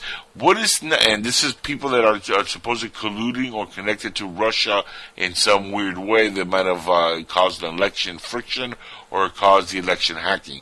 Now think about this. If they can fake a dossier that causes an impeachment of the president, if they can fake that, they can fake any document that says that Trump did anything which is not true, but they can say it's true, pass it and ram it through a bill and say, well, Trump, you were naughty. We got you doing this. Even if it's a lie, it doesn't matter. They control the narrative, and they take all his assets away, including Mar-a-Lago, including everything, and then they throw him in prison. Now he cannot run. Yes. And that is something that I fear is on and the table, and it could happen. Kaiser, hold on. This is something I fear is on the table because this is exactly, I think, the play that is Wait. going on here from uh, moving forward, and this is why they're attacking Giuliani now, because they're going to continue attacking Giuliani. She, she failed to realize, and I mean this, she failed to realize on this one thing. Who wrote Rex eighty-four, which empowered, and I know Robert knows this, and I know you do, Rex eighty-four. And if you remember right, go back in time. You have to always go back. It was Joseph Biden who wrote Rex eighty-four, which was what you now know as. And remember when Sununu brought it up in live Congress, uh, Sununu said it was, he didn't bring it up. It was uh, um, Lieutenant Colonel, uh, shit. Why can't I remember that Marine's name? Anyways. Same uh, reason you're slurring your words right now. Was it Oliver and, North? Yeah, Oliver North. That's right. Oh, that be that beauty. Exactly yeah. correct. And when he brought that up, oh, we'll talk about that in closed session. Man, yeah. I testified twice on closed sessions. And I'm telling you, when he did that, uh, I already knew what Rex eighty-four was before anybody else did. It. He brought it up. Yeah. I know what this is. Yeah. And well, then all of a sudden Biden, Biden wrote Rex eighty-four. Yeah, and but let me talk about Obama. What became. When we talk about Obama, let us not forget the satanic pedophile cult that I underlies agree. all of this, from Washington to Hollywood to the southern border and to China. I Human agree. Trafficking. Child or trafficking. trafficking, too. Well, the child trafficking is the most... Uh, Uh, used, I think, for many reasons. Uh, Adrenochrome, sex, uh, you know, you name it. Uh, yeah, right. I mean, there's so all kinds of different reasons, and the younger the child, I think the more expensive. Because, look, even uh, Sandra Bullock is on record, and you can look this up on YouTube. She gets penis facials. Now, I, I don't know if you guys are aware of this. This is not a joke or some sexual. Hold on, Kaiser. Uh, uh, Kaiser, hold on. Uh, this is not a joke. What this, what they're doing is they're taking the foreskin of babies and they're mixing it with facial, uh, you know, stuff for women, and they're literally mm. giving them facials uh, with the foreskin of babies that are circumcised. Uh, now, how disgusting is that, first of all? But this is something that she admitted to on the Ellen show. And Ellen didn't look shocked by it, because I'm sure she gets it. Uh, this is something that Hollywood's doing. Now, if they're doing stuff like that and admitting to that, imagine the stuff they're doing that they're not admitting to, and why they're so hell-bent in keeping the status quo of what's been going on behind the scenes for a very long time. Human trafficking is a problem. It's been a problem for centuries. That's what slavery was about. It was human trafficking. Uh, in a in a in a dark, uh, deep way, human trafficking and slavery never ended. Just because black people got free doesn't mean that human trafficking or slavery ended. It's been going on all over the world. What do you think the movie uh, Hostel was all about? Human trafficking, people that get captured and put into these places where people go pay a lot of money to slaughter people. That was based on stuff that was happening in Europe for real, for real. Okay, yeah. Well, first off, I'll say you both know this. I was human trafficked once. And all that means is I didn't have control of my passport. If you do not have control of your passport, you cannot leave freely, okay? That is the definition for everyone. And I was, that's one of the closed door uh, conferences I had to have back then um, with Congress, okay? And this is for real shit. You know, this is not me inventing shit. This is me telling you something. And it was because of a stupid thing. I took my guys and gals out from Uganda. And that's where I found out with Obama, Obama, uh, I found out this. And I'm going to be very frank, and I'm going to open everything up to everybody. Listen to this. Um, this breaks my heart and yet edifies me in a different way. Um, man, uh, these these people from Uganda, I took them out and shot them. You know, I had them qualified to shoot. You know, and was bringing their records back. And I opened up the wrong drawer. And we all always worried. I was working for a certain company I cannot name because I'm in a lawsuit with them. And still am. Uh, an American company, by the way. And uh, we'll talk offline on... on Kaiser, I need you to speed up, brother. This has nothing to do with the show. You're killing the flow of the show. Come on. I will tell you, but... The point is, I opened up the wrong drawer, and we always wondered why we didn't see their passports. Oh, they have their L O S, you know, their their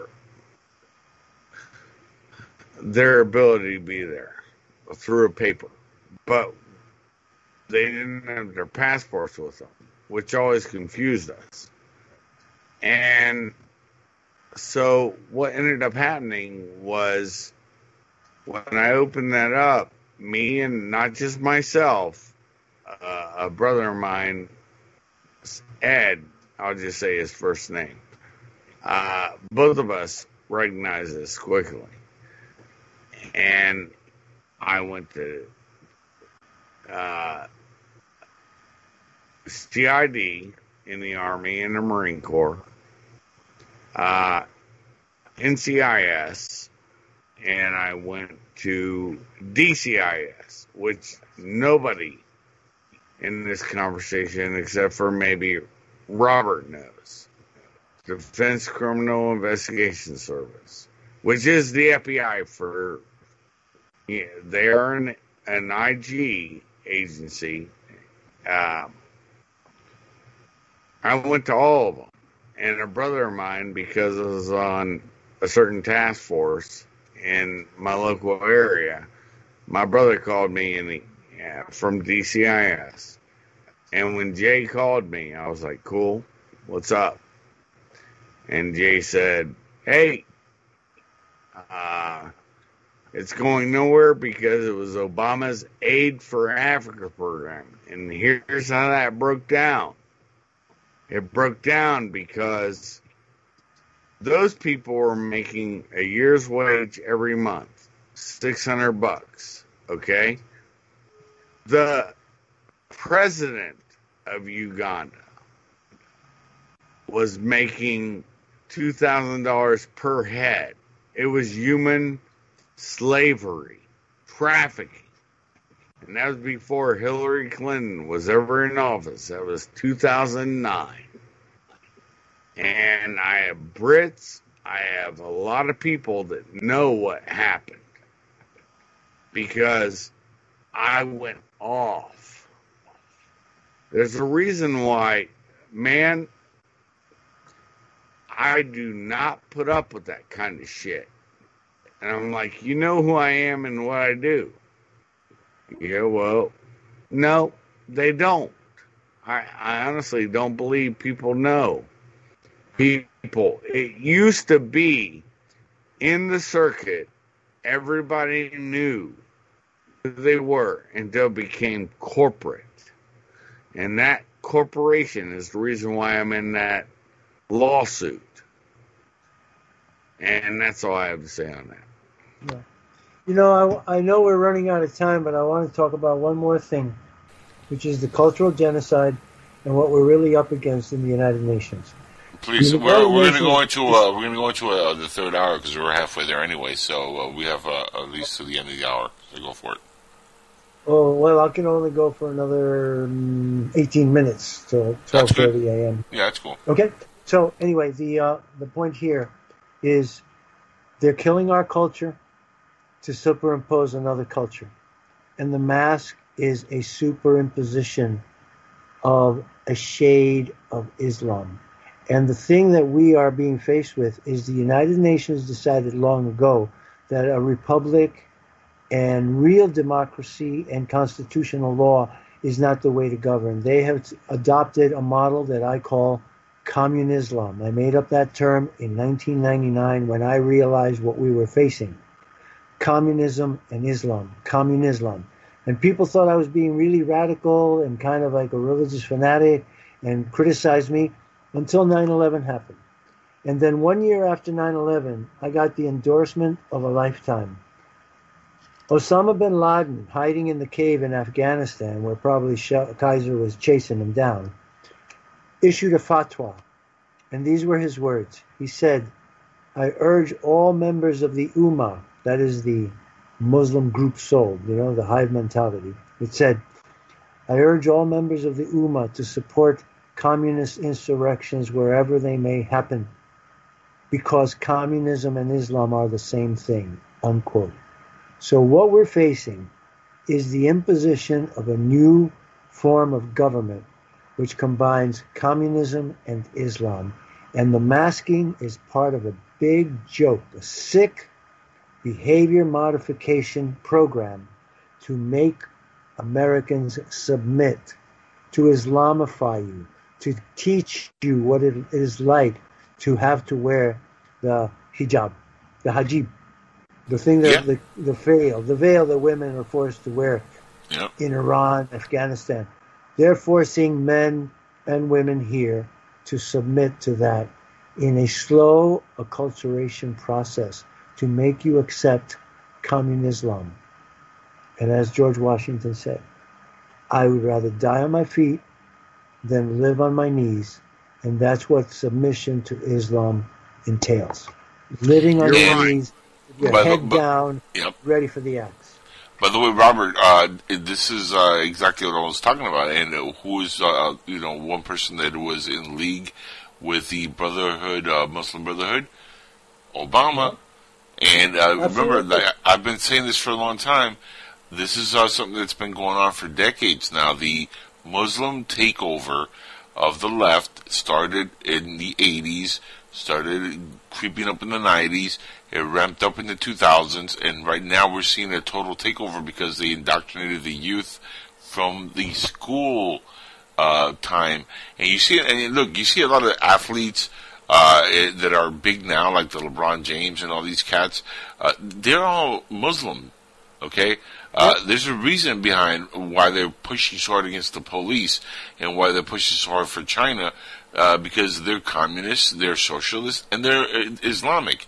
And, and look, I'm not against all Muslim people. I'm sure there's a lot of folks that are Muslim that are that have no idea what's going on. These are the radical That's Muslims right. that they want to get themselves in position of power and take over the country. Because again, in the Quran itself, it says that if you don't abide by the Quran, if if you don't do as they're told, if you don't assimilate, then you're completely an infidel. And if you're an infidel, they have the right to come after you. The reason that professor, uh, from the clip that I played earlier, I don't know if you heard it, Robert, uh, where she's talking to her student, and she's telling, uh, talking down to the student who is defending the police. The reason that it's infuriating is because she's really saying, don't trust the police. Why? Because they want to replace the police with Sharia law. And once right. that hits the fan, folks, wave bye-bye to your Constitution, because that is a checkmate on the complete yeah. takeover. Yeah, let me talk a little bit about uh, fake statistics. You know, in the entire year of twenty twenty, policemen shot, white policemen shot eighteen African Americans. And the way it works in the mass media is they'll take one incident and play it hundreds and hundreds of times a day, a week, over and over and over, to the point yeah. now when they ask African Americans how many people were killed by police, they said, oh, it's a genocide. Thousands were killed. And that's fake. The thousands were killed in Chicago. Black on black crime. seventy-five percent of the murders yep. are black on black crime. And seventy-one percent of the victims are blacks. Chicago suffered nearly eight hundred murders last year. And because it's black on black crime, Chirac. Nobody, nobody even thinks about it. So you have to stop exposing yourself to the fake statistics of the fake news, whose agenda is to create a civil war in this country based on race. And they're going to sacrifice the black people. Because black people, wake up. You have no hope of winning a civil war, a race-based civil war in this country. They're using the same tactics here that they used in South Africa. Nelson Mandela was a member of the Communist Party and the Politburo of the A N C, directing the murders from his cell that his wife, Winnie Mandela, was executing. Executing yep. blacks with Winnie's necklaces. They didn't have guns, so they would take tires and drop them over people to lock up their arms, and then they'd set them on fire with gasoline. So that tactic worked in, in South Africa, because the population of South Africa is eighty-five percent black and two percent Asian, and ten, it was about ten percent white. And they in America, used to call it... In America, the black population is only thirteen percent. So my fellow African Americans, don't be fooled. You're throwing out the baby with the bathwater. You're throwing away sixty years of social progress. Never in the history of America did African Americans have it better than during the Trump administration. The lowest unemployment rate, the the highest achievements, the most educated, and you're throwing it all away for a lie. A big lie, a communist lie. And let us not forget who the God of Islam is. If you want to find out, read the Satanic Verses by um, by Salman Rushdie. Why did they want to kill, put yep. a billion dollars on the head of Salman Rushdie? He wrote the book, The Satanic Verses.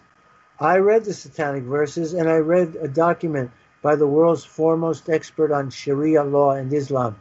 And it is that Muhammad embraced Satan as the god of Islam, and then three hundred years later, another heretic named Ash'almaghani, Muhammad Ash'almaghani, came up and started teaching Luciferism. He claimed that he had become God by practicing a special type of religion, which was always following the opposite of the truth. And since he had gained godhood by always following the opposite of the truth, the opposite of the truth was a higher cosmic principle than truth. That, in essence, is how Lucifer took over Islam. Here, in essence, is how Lucifer took over the Democrat Party. The book is called Rules for Radicals. It is a book of dirty plays, dirty tricks, lying, accusing your opponent of the thing you're doing. And that book is dedicated to Lucifer.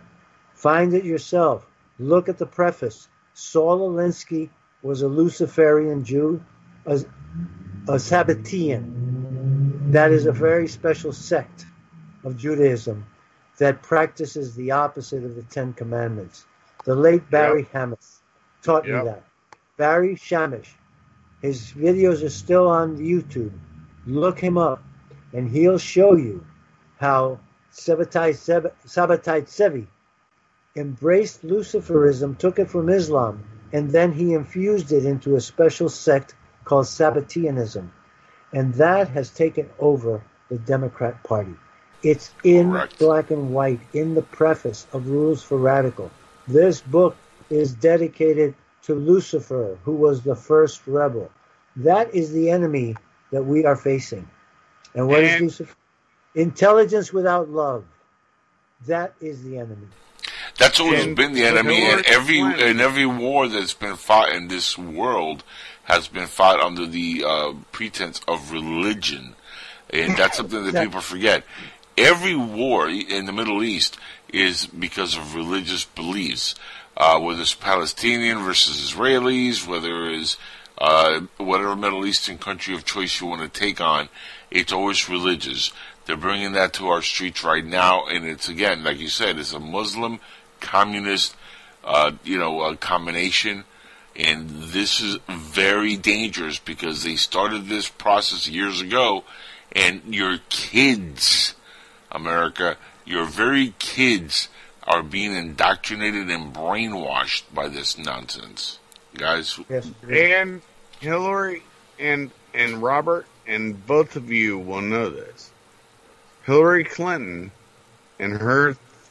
In her writings, uh, thought highly of Saul Alinsky, and then all you have to look at is the Weather Underground. Man, this goes so deep. Like it, Robert and I both go deep on this, and I'm sure everybody can look at this. And the Weather Underground. Bernadine Dorn, and also uh, her boy, who launched Barack Obama, okay? And Bill, Bill Ayers, William Ayers, yeah. I know where you're going. And that's the whole thing, man. I mean, we need to do a show that goes long on this because... Well, I love all of you guys. Both. You know, these people were so radical. Kaiser, you brought up Bill Ayers. The F B I was monitoring Bill Ayers and Bernadine Dorn and the Weather Underground, and they have recordings of them talking about the takeover that they were planning. Yes. And they said that when they took over, there were certain groups of Americans that would never, ever submit to the communist takeover, and they said they would have to kill them. And they said to him, how many people yes. do you think will have to kill? He said about twenty-five million. twenty-five so, million. Folks, twenty-five million was Bill Ayers' quote to how many Americans yep. they would have to exterminate in order to complete the communist takeover of the Ex- United States. And isn't it interesting? Isn't it interesting that they call themselves the Weather Underground and that global warming and weather changes are, are, are the... The religion, actually. That's become the religion of the Democrat Party. Oh, we have to save us from the weather. And we are the bad creatures that are creating these bad weather. That's all malarkey. Yeah, that and well, the, the, cat, the cow farting. Uh, but to get back to yeah. what you were showing us here on Skype earlier, uh, Robert, uh, you know, the, the, the virus, the Kung Flu, the China virus, uh, one thing that I, I don't know if you, you're, you know, getting to that when you were, you know, showing the, the stuff on Skype, but there is a wording in the way they describe this thing on, online, which is very scary. This is being looked at not just as a vaccine, but an operating system, an O S. And exactly. ironically right. enough, hey. right. and ironically it's enough, an who are the, uh, hold on, ironically, ironically enough, who's one of the guys behind it? Bill Gates. Yeah, that's right. Yes, he's. Um, You know, it goes back to Tron. Remember Tron, the movie Tron? Yes. Remember, it's about that master program. The the the Tron is taken into the uh, internal world of cybernetics uh, to get rid of him, and that's where he has to defeat it because the whole plan is this master control, and this right. thing about the mRNA actually be. And those are the words of the designer. Let's emphasize yeah. this to the audience. Angel's not making the phrase up himself. The designer said, this is not just a vaccine, it's an operating system. Oh, it's it on their website. It's on their website. Technology yeah. to make G M O people, yeah. to denature yeah. us, to steal our yes. souls, to turn off the gene that makes it possible for us to communicate in, on a higher spiritual level, to to communicate with God, to know the spiritual world. It's called V M A T two. And this this yeah. retrovirus was was proposed to the to the Pentagon way back in two thousand five. They call it the FunVax. And if you go to YouTube, you can find out about it. It's still around there percolating. They try to scrub it, but the FunVax keep, keeps coming back. Fundamentalist vaccine, and they defined then what the coronavirus is now. An yes. aerosol based and aerosol-based and dispersed vaccine to turn off fundamentalism. Yep. But the fundamentalism they're talking about is your spiritual belief system, which yep. is a God-given capacity that's in your genes. It's called V M A T two, V M A P two. It's called the God gene. If mm-hmm. they turn that off, they imprison you in the material world from which you can never escape, and you will never have access to the spiritual life. Eternal Matrix. By the, by the way, if you guys remember the book, hold on, remember the book Behold a Pale Horse by William Cooper? He spoke yes. of uh, of a vaccine which was going to be yes. doing what? Uh, gearing itself to overriding our system, which is our yes. D N A. And in the book, he's very specific about what the function of this so-called vaccine was. Uh, to put us in a place where you don't need to be chipped anymore. This is better than the chip because they can coordinate whatever they want through maybe five G technology, whatever that connects to uh, whatever is in that vaccine that is an operating system, and now they have you controlled. That is, I believe, honestly, what's happening here, guys. Yeah, I there's also metallic fragments in it. And you know what happens to it? Yep. If you take metal and put it in a microwave oven, you're going to have a big surprise because you're going to see the metal start to scintillate and you're going to see electrons flying off in every direction. Um, so the five G may be interacting yep. with nanoparticles. Metallic na- aluminum, for example, is one of the adjuvants. Barium is another adjuvant that they put in the vaccine. So if you're vaccinated and these micro nanoparticles, metallic nanoparticles are in your body, and you come near a five G emitter, they could let they could light you on fire and cause cancers in your body. It is I, diabolical, diabolical technology. Or even I, better, or, or even better, genetically manipulate to wherever your kids are born, are born the way they want them to be born. With the idea, their ideology, their D N A strand, the way they want to genetically manipulate society from going forward, and forget about freedom of everything. If they have a beehive uh, controlled, the queen controls the yeah. populace, and that's what they're trying right. to create—a Borg hive mind.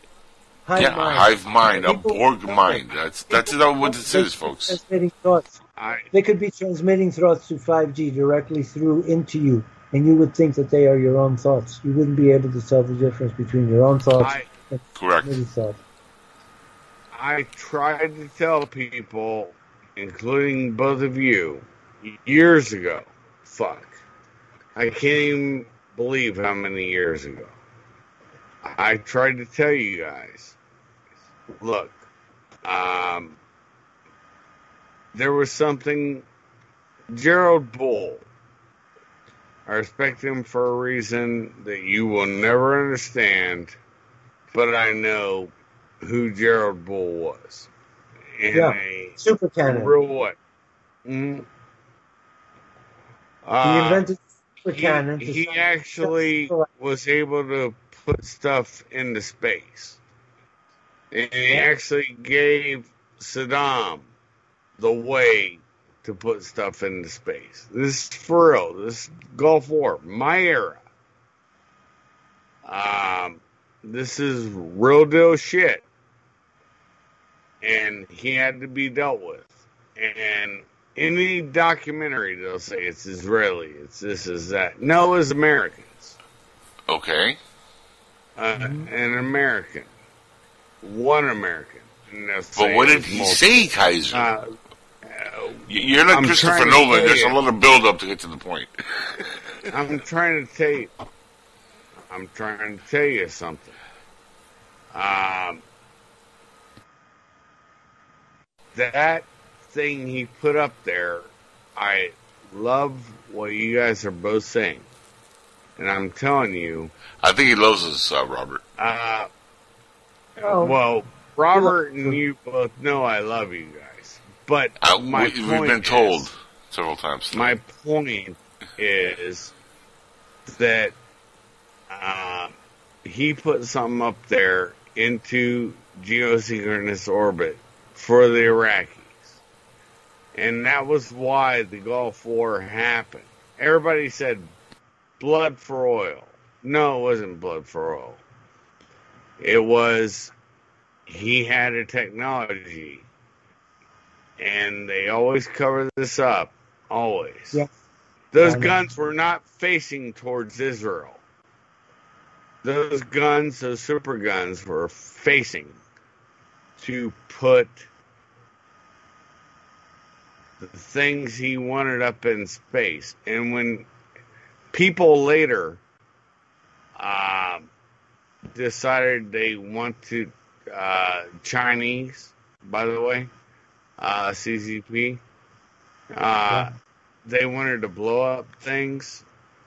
Mm-hmm. That's what they did, because that's why we didn't make a big deal about it. And it, it was a technology. Us, the Soviets, and now Russia still have, and uh, China had. Kaiser, let me stop you right there for a second. Hold on. Uh, and uh, we and this is something I want to get Robert's take on this also, uh, because this is kind of going into another realm, which uh, we speak a lot about, me and Robert, on this show. Technologies and space and U F Os. As we know in the next couple of months, Robert, what's supposed to happen? Yeah. More information on yeah, the... Some, uh, kind on of, the some kind of official disclosure, yeah. Right, on uh, the knowledge Senator that the government Marco, has. Right, Marco Rubio put into, law, into the law in January mm-hmm. that uh, the government, the C I A, and all the agencies had to own up on what they really know about U F Os. So there's a lot of... Um, interest, let's call it, on what's going to come down between Ju- how coincidental June thirtieth, June thirtieth and July fourth. That's right. Supposed to be report is released. But folks, I don't believe it.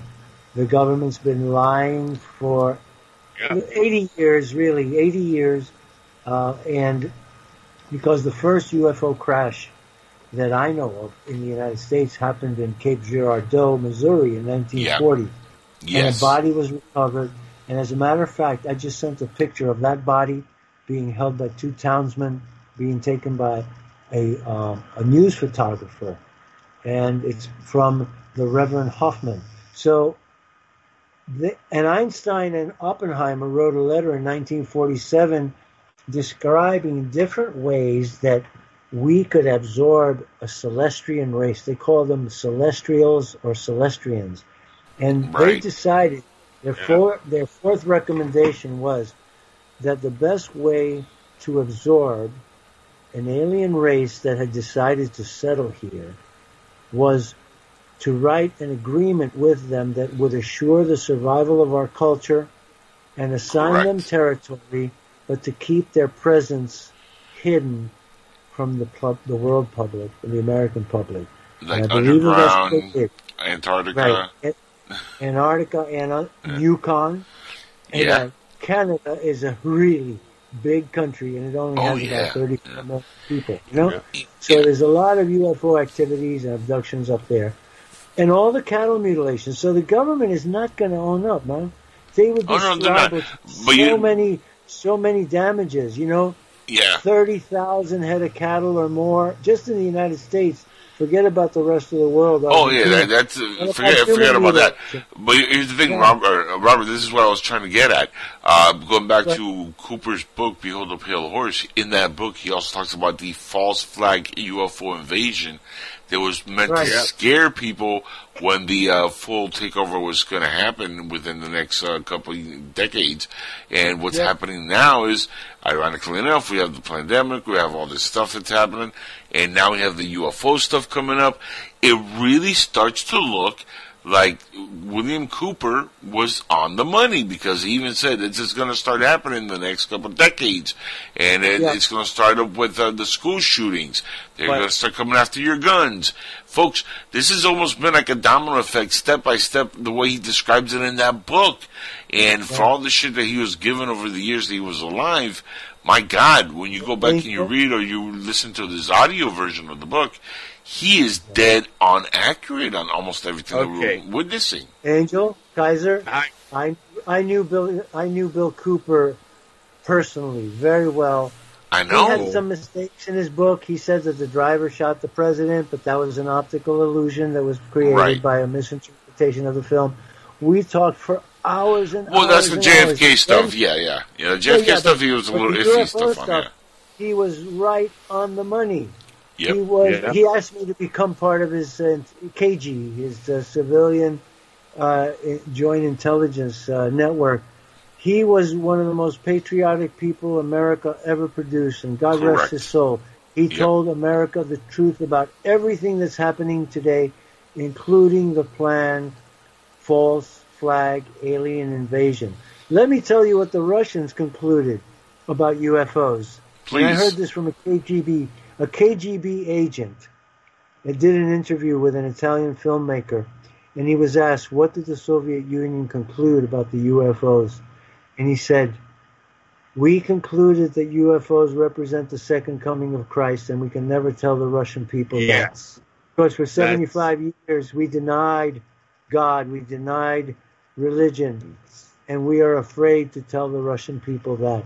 So another friend of mine who lives in Colorado, who's really smart, says, you know what they may be doing? They may be setting us up to misinterpret. They know the second coming of Christ is coming, and he's going to come on the clouds, as the Bible says. So they want people yeah. to think that it's an evil alien invasion that's coming so that we fight yeah. against it. So yes. many, many possible scenarios are involved. Folks, don't believe anything the government tells you. I will never right. believe anything the government ever tells me again, because it took me thirty years to pull the curtain away. The Wizard of Oz took over in nineteen sixty-three. Mass media has been the the medium for the Wizard of Oz to turn you all into munchkins. So Revelation. I don't believe they're going to ever tell us the truth. The truth is going to manifest itself to us.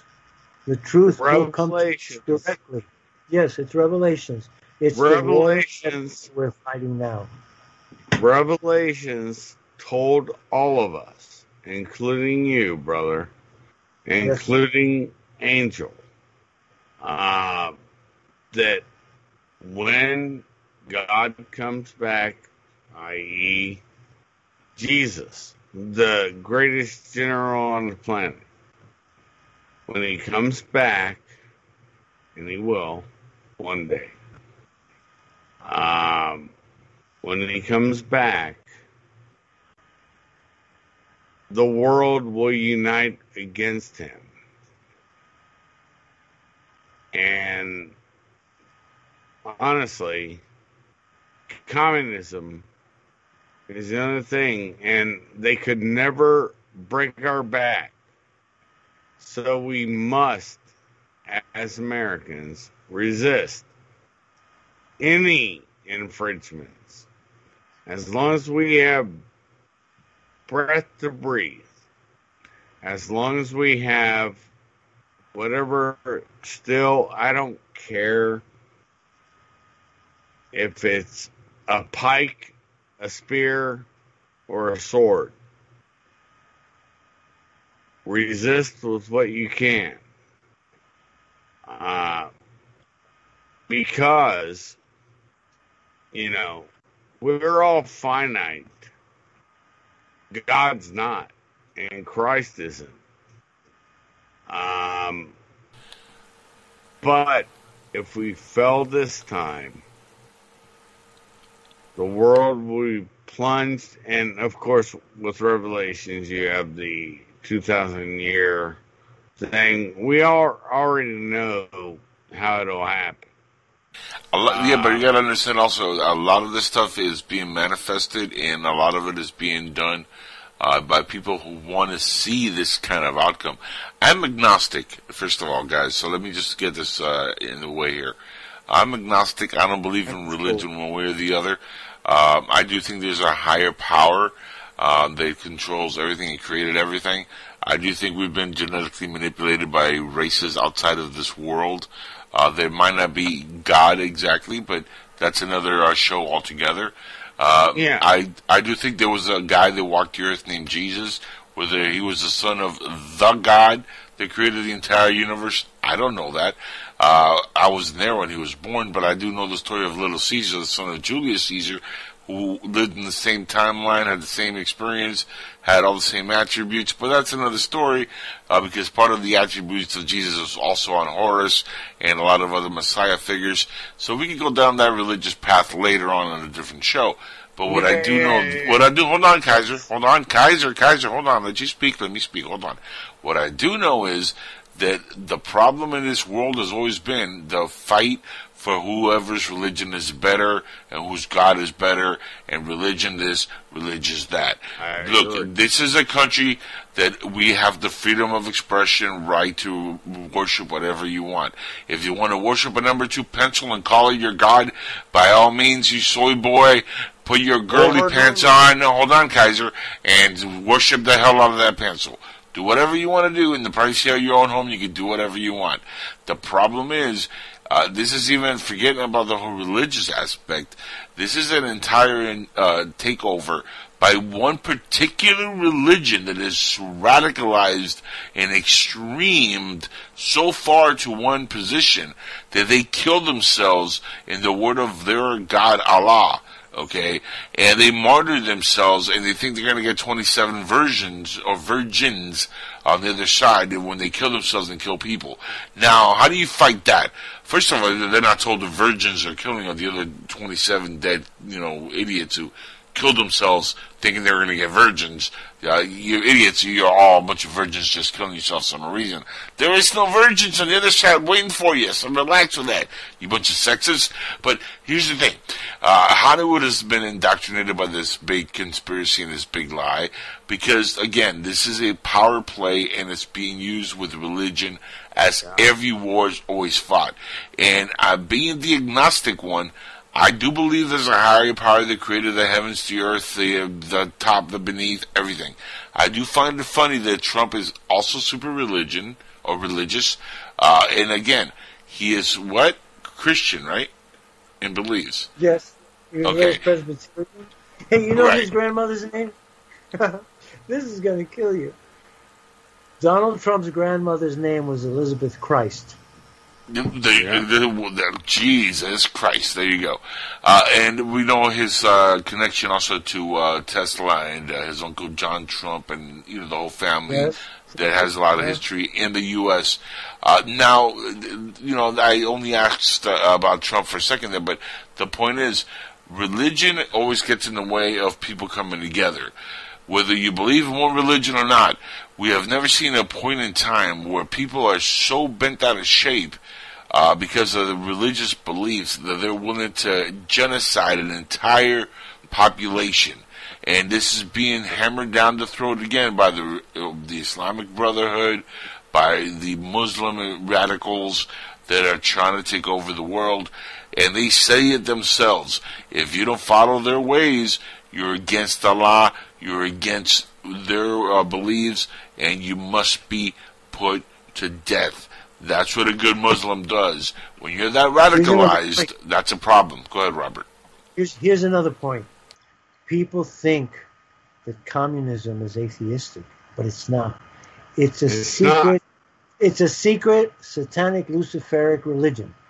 It is the. It has in its core the most perverse forms of Freemasonry. There's white hat Freemasonry and there's black hat Freemasonry, and the black hat Freemasonry is what took over from Russia, and Stalin and his whole group were diabolicals, and they are a religion. They believe in a religion of matter and keeping themselves in control through matter, and by denying access to the spiritual world to anyone who is under their control. And if they can't control Lenin, them, they will kill them. Lenin, Trotsky, Lenin Stalin. First, Trotsky, and and then Kaiser, Kaiser, he's going down that list. Hold on, Kaiser, Kaiser. Go ahead, Robert. Yeah, well, that's that's basically their, their evil trinity. Lenin, Trotsky, and Stalin were cohorts in forming a diabolical religion. And what they see, what is happening to the United States now is something that they did to Russia then. They destroyed yep. religion in Russia. They established feminism. They established the word racism. Trotsky brought this word into vogue in the nineteen twenties, and his this, this definition, his definition of racist was anyone who loves his nation, his ethnicity, or his nationality more than communism is a racist. And let me talk about something very esoteric, and this is the Kalergi plan. Richard Coudenhove Kalergi is the man who conceived the idea of the European Union, or Pan-Europa, in the nineteen twenties. And he wrote a book, and in that book, he's the one who said that the white race has to be eliminated. And the way that they were going to bring about this elimination of the white race was by intermarriage with the races of Africa and the races of Asia, and so thereby, over a period of time, erasing Caucasian identity by intermarrying it with Africans, with Asians, with uh, yeah. with Ara- Arabia. But you know what? When I was growing up, there were four races, and Arabs were Caucasian, Egyptians were Caucasians, all South Americans were yeah. Caucasians, Africans were Negro, and then there was Oriental, and yeah. then uh, Native Americans or indigenous people.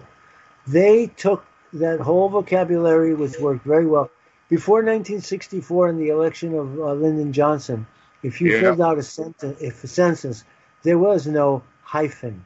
And the hyphen is what's divided the nation, because yeah. Lyndon Johnson introduced that hyphen, but it was first prom- promulgated by Malcolm X. Malcolm X was the first person to start talking about African Americans. And the mistake is putting the ethnicity first instead of after. We are all Americans. And up till nineteen sixty-four, yeah. we were all Americans. But then after that, it's Italian American, Hispanic American, Jewish American, and that hyphen is a very big stumbling block. We have to become unhyphenated Americans. That's what I consider myself. I have so many strains of different cultures and races in my system that I have no hyphen. I am just an American. And yep. because of that, I can see through all of these ploys that are used to divide us, and that hyphen is the biggest stumbling block of all. So stop being a hyphenated American. Define yeah. yourself as American, and do not define yourself by an ethnicity, right? Because that was the wonderful thing. Mm. Anybody from any part of the world can come to this country and become an American citizen. You Correct. don't come yeah. to this country to become an African American citizen or an Italian American citizen. We are Americans first, foremost, first and last. So stop thinking along racial lines. That is the great divider, and that is a trick of the devil to turn you against me. You're not going to turn me against you because I'm above that. Or, or, or, or even worse, when you come from a third world country like Somalia, and you uh, are given all the rights as an American, and you are able to run for Congress, and then you sit there and you say, oh yeah, America's evil, and uh, yeah. you start bringing the ideology that you left your country, right. that was ruining your country. You came here, took part of our democracy and our republic, and took part of our, our Constitution and all our liberties, became a congressperson, Ilhan Omar, and then you sit up there in your little throne in Congress and you talk all this crap about the United States of America that allowed you to go ahead and sit there and do what you're doing. And it's people like that, Robert and Kaiser, that is yeah. destroying the morality of this country, because they're allowed to do that. The, the fabulous fraud squad, as I call them, Ilhan Omar, A O C, Rashida Tlaib, uh, Jalene Palin, whatever her name is, uh, all these nincompoops that are in Congress, all women of, of brown color, uh, all Muslim or Islam, uh, you know, they're all indoctrinated. And again, you can't say anything about them because then you're a misogynist, homophobe, whatever, racist, uh, Nazi, German, you know, you're the worst of the worst, even though I'm a Latino and a Cuban. But it doesn't yeah, matter. So remember, Proud Boys, remember, white supremacists, and they arrested what? A black Latino, Cuban, and he's a white supremacist. So that ideology of, you know, it, it goes out the window now. If you just go against their grain, you're completely thrown into one category no matter what the facts are. Ilhan Omar fled Somalia, and she went to Minnesota to turn Minnesota into Somalia. Correct. That's what she well, did. Yeah. That's what she's espoused. I agree. To force Sharia law. And Michigan is not far behind. Dearborn, Michigan yep. is is under Sharia law. Yeah, and Sharia yeah. law is antithetical to the U S Constitution. They cannot coexist. I lived, I lived in Dearborn when I worked in Detroit field office. I can tell you more than you want to know about that. Uh, that was when Kwame Kilpatrick was still... Well, unfortunately, we only have a couple more minutes because uh, we were supposed to only go to tw- uh, to uh, uh, twelve thirty with Robert. And he's been very gracious. So. Yeah, I stayed. Yeah, he, I stayed. you stayed. I'm so I'm sorry, Robert. Do another show on my page or on um, honestly, because there's a lot to explore here. Um, let's dive deep. We, we can always keep talking about this, this later, but what, what was the point you were trying to get at? Because I know you were trying to get to something. Yeah, I was. I was like, I lived there. I know what it looked like back then during his era, uh, and how corrupt it was. And my point was, the corruption doesn't come, I would love to say, trust me, I would love to say it comes from the right. Unfortunately, it doesn't. It comes from the left. And uh, Detroit, and I now believe it's most Democrat, and I hate to say that, because I I just think the corruption comes from people that are one-party states, and I think that's where the nation is headed now. And Kaiser, nobody's t- nobody, nobody's uh, debating that, Robert. Uh, that's exactly what we've been saying. Uh, this is all, uh, and, and you can see it right on the election in November. What were the issues of the main states? Swing states were all heavy Democratic. I was talking about this two years ago on my show where I said Georgia was going to be a problem during the election. Yeah. Sure enough, it happened. Uh, Keisha Lance Bottoms, if you don't want to look into anybody in Georgia, you must look into her.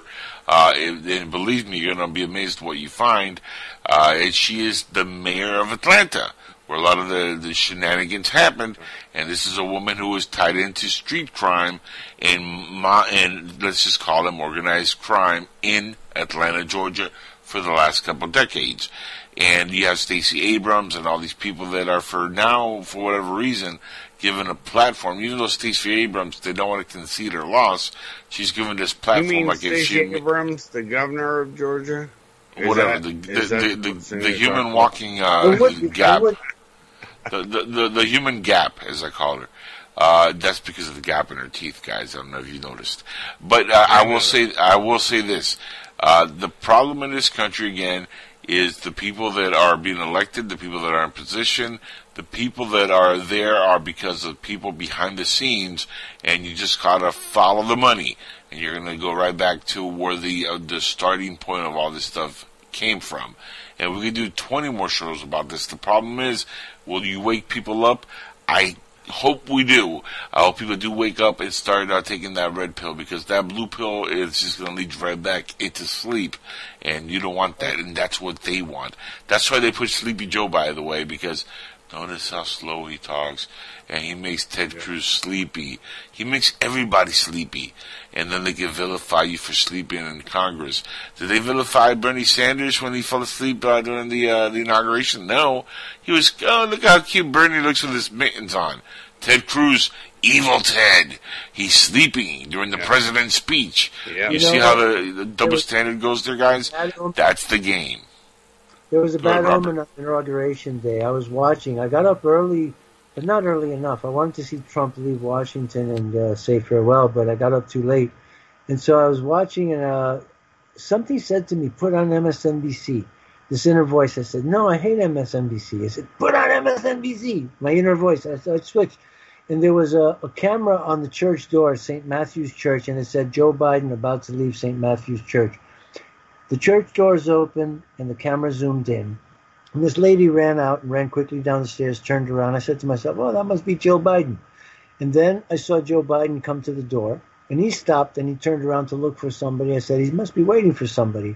And he was. He was waiting for Jill Biden. The first woman was his sister. Jill Biden runs by Joe, and she taps him. Her elbow taps his elbow. She knocked him off balance, and Joe Biden fell off the church steps and fell headfirst into the concrete floor, barely got his arms out, and he whacked his left knee and left thigh, and that's why he's falling on the way up the steps. He didn't slip up the airplane steps. His left leg jammed into his hip. He might have a compression fracture inside his hip, he messed up his knee, and I pray that he doesn't die, honestly. I never pray for any president to, to suffer assassination or anything like that. But the man has, has a limited amount of time, and he's doing his utmost to destroy our country. And we might. Hey, here, here's, here's another thing, Robert. Uh, with the mask on and with uh, the perfect impersonator, would you yes, even know if he if he dies? Yeah, I think that he definitely has a double. He definitely yeah. has a double. We saw the and, double of Hillary Clinton when she passed out at the nine eleven yeah. commemoration. Remember that? Oh, she yeah, just yeah, collapsed, yeah. and they put her into the black S U V. And then three hours later, there was a woman who was like twenty years younger than she was, uh, you know, like resurrection.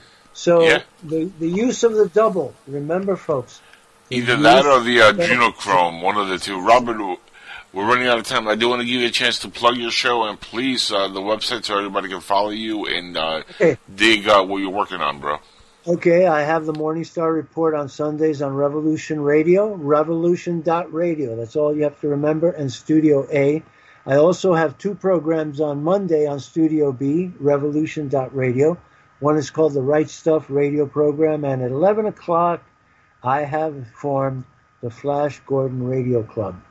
Folks, I need your help. I need support. And the, the government has extended ta- tax filing. And I am working with a tax-exempt organization as a sponsor. If you wanted to donate to my work, you can get a tax-exempt donation. It's called globalpeacemedia.org forward slash the Morning Star Report. globalpeacemedia.org forward slash Morning Star Report. And uh, tune in on Sunday, and you can find out how you can buy my two books. I, I published two e-folder books. It's more than an e-book. It's a folder with text, audio, video, and hundreds of photographs. One is called Communion on the Moon, which is about the Apollo program and the communion they had on the moon, and U F Os on the moon, and living things, creepy, crawly things on the moon. The other one is called A Martian Revelation, The Four Faces of Mars. And you can get them directly by buying them through PayPal, nineteen dollars and fifty cents each, or both books for thirty-five dollars. And you can go to PayPal, and Robert D. Morningstar is my name. Or you can write to me at robert.morningstar at gmail.com. Or you can write to me with your comments, your suggestions, your ideas, Robert Morningstar, robert.morningstar at gmail.com. So thank you very much for having me on the show, Angel and Kaiser. And it's always a roller coaster ride with you guys. But I love roller coasters. So uh, we love you. We love you, my love friend. You. Uh, it's, you know, you're always uh, you're always a great person to speak to and bring on the show. Uh, Kaiser, any last final thoughts before we uh, sign off for the evening? I think uh, two things. You and Robert are probably the most vital things on the interwebs today. All and right. I know you guys know. What I say is real, and uh, I probably interjected more than I should have, but honestly, it was important. I agree. And that's my fault. I'll own that. Um, I love you guys, and that's all I have to say. Feel the love, brother. Feel the love. Guys, uh, thank you both for being in. Go ahead. Freedom of speech, use it or lose it. Freedom of speech, use yes. it or lose it, but don't abuse it. Okay, folks? Good night, everybody. Thank you very much for listening. Have a there you go. Night. Guys, have a great night. This is uh, Angel Espino. This is the Angel Espino Show, again, inside the Jackal's Head. P S N Radio, Softflow Radio. I bid you uh, good evening, good evening, good night, good night, farewell, farewell. And I shall catch you again on Sunday. Right here.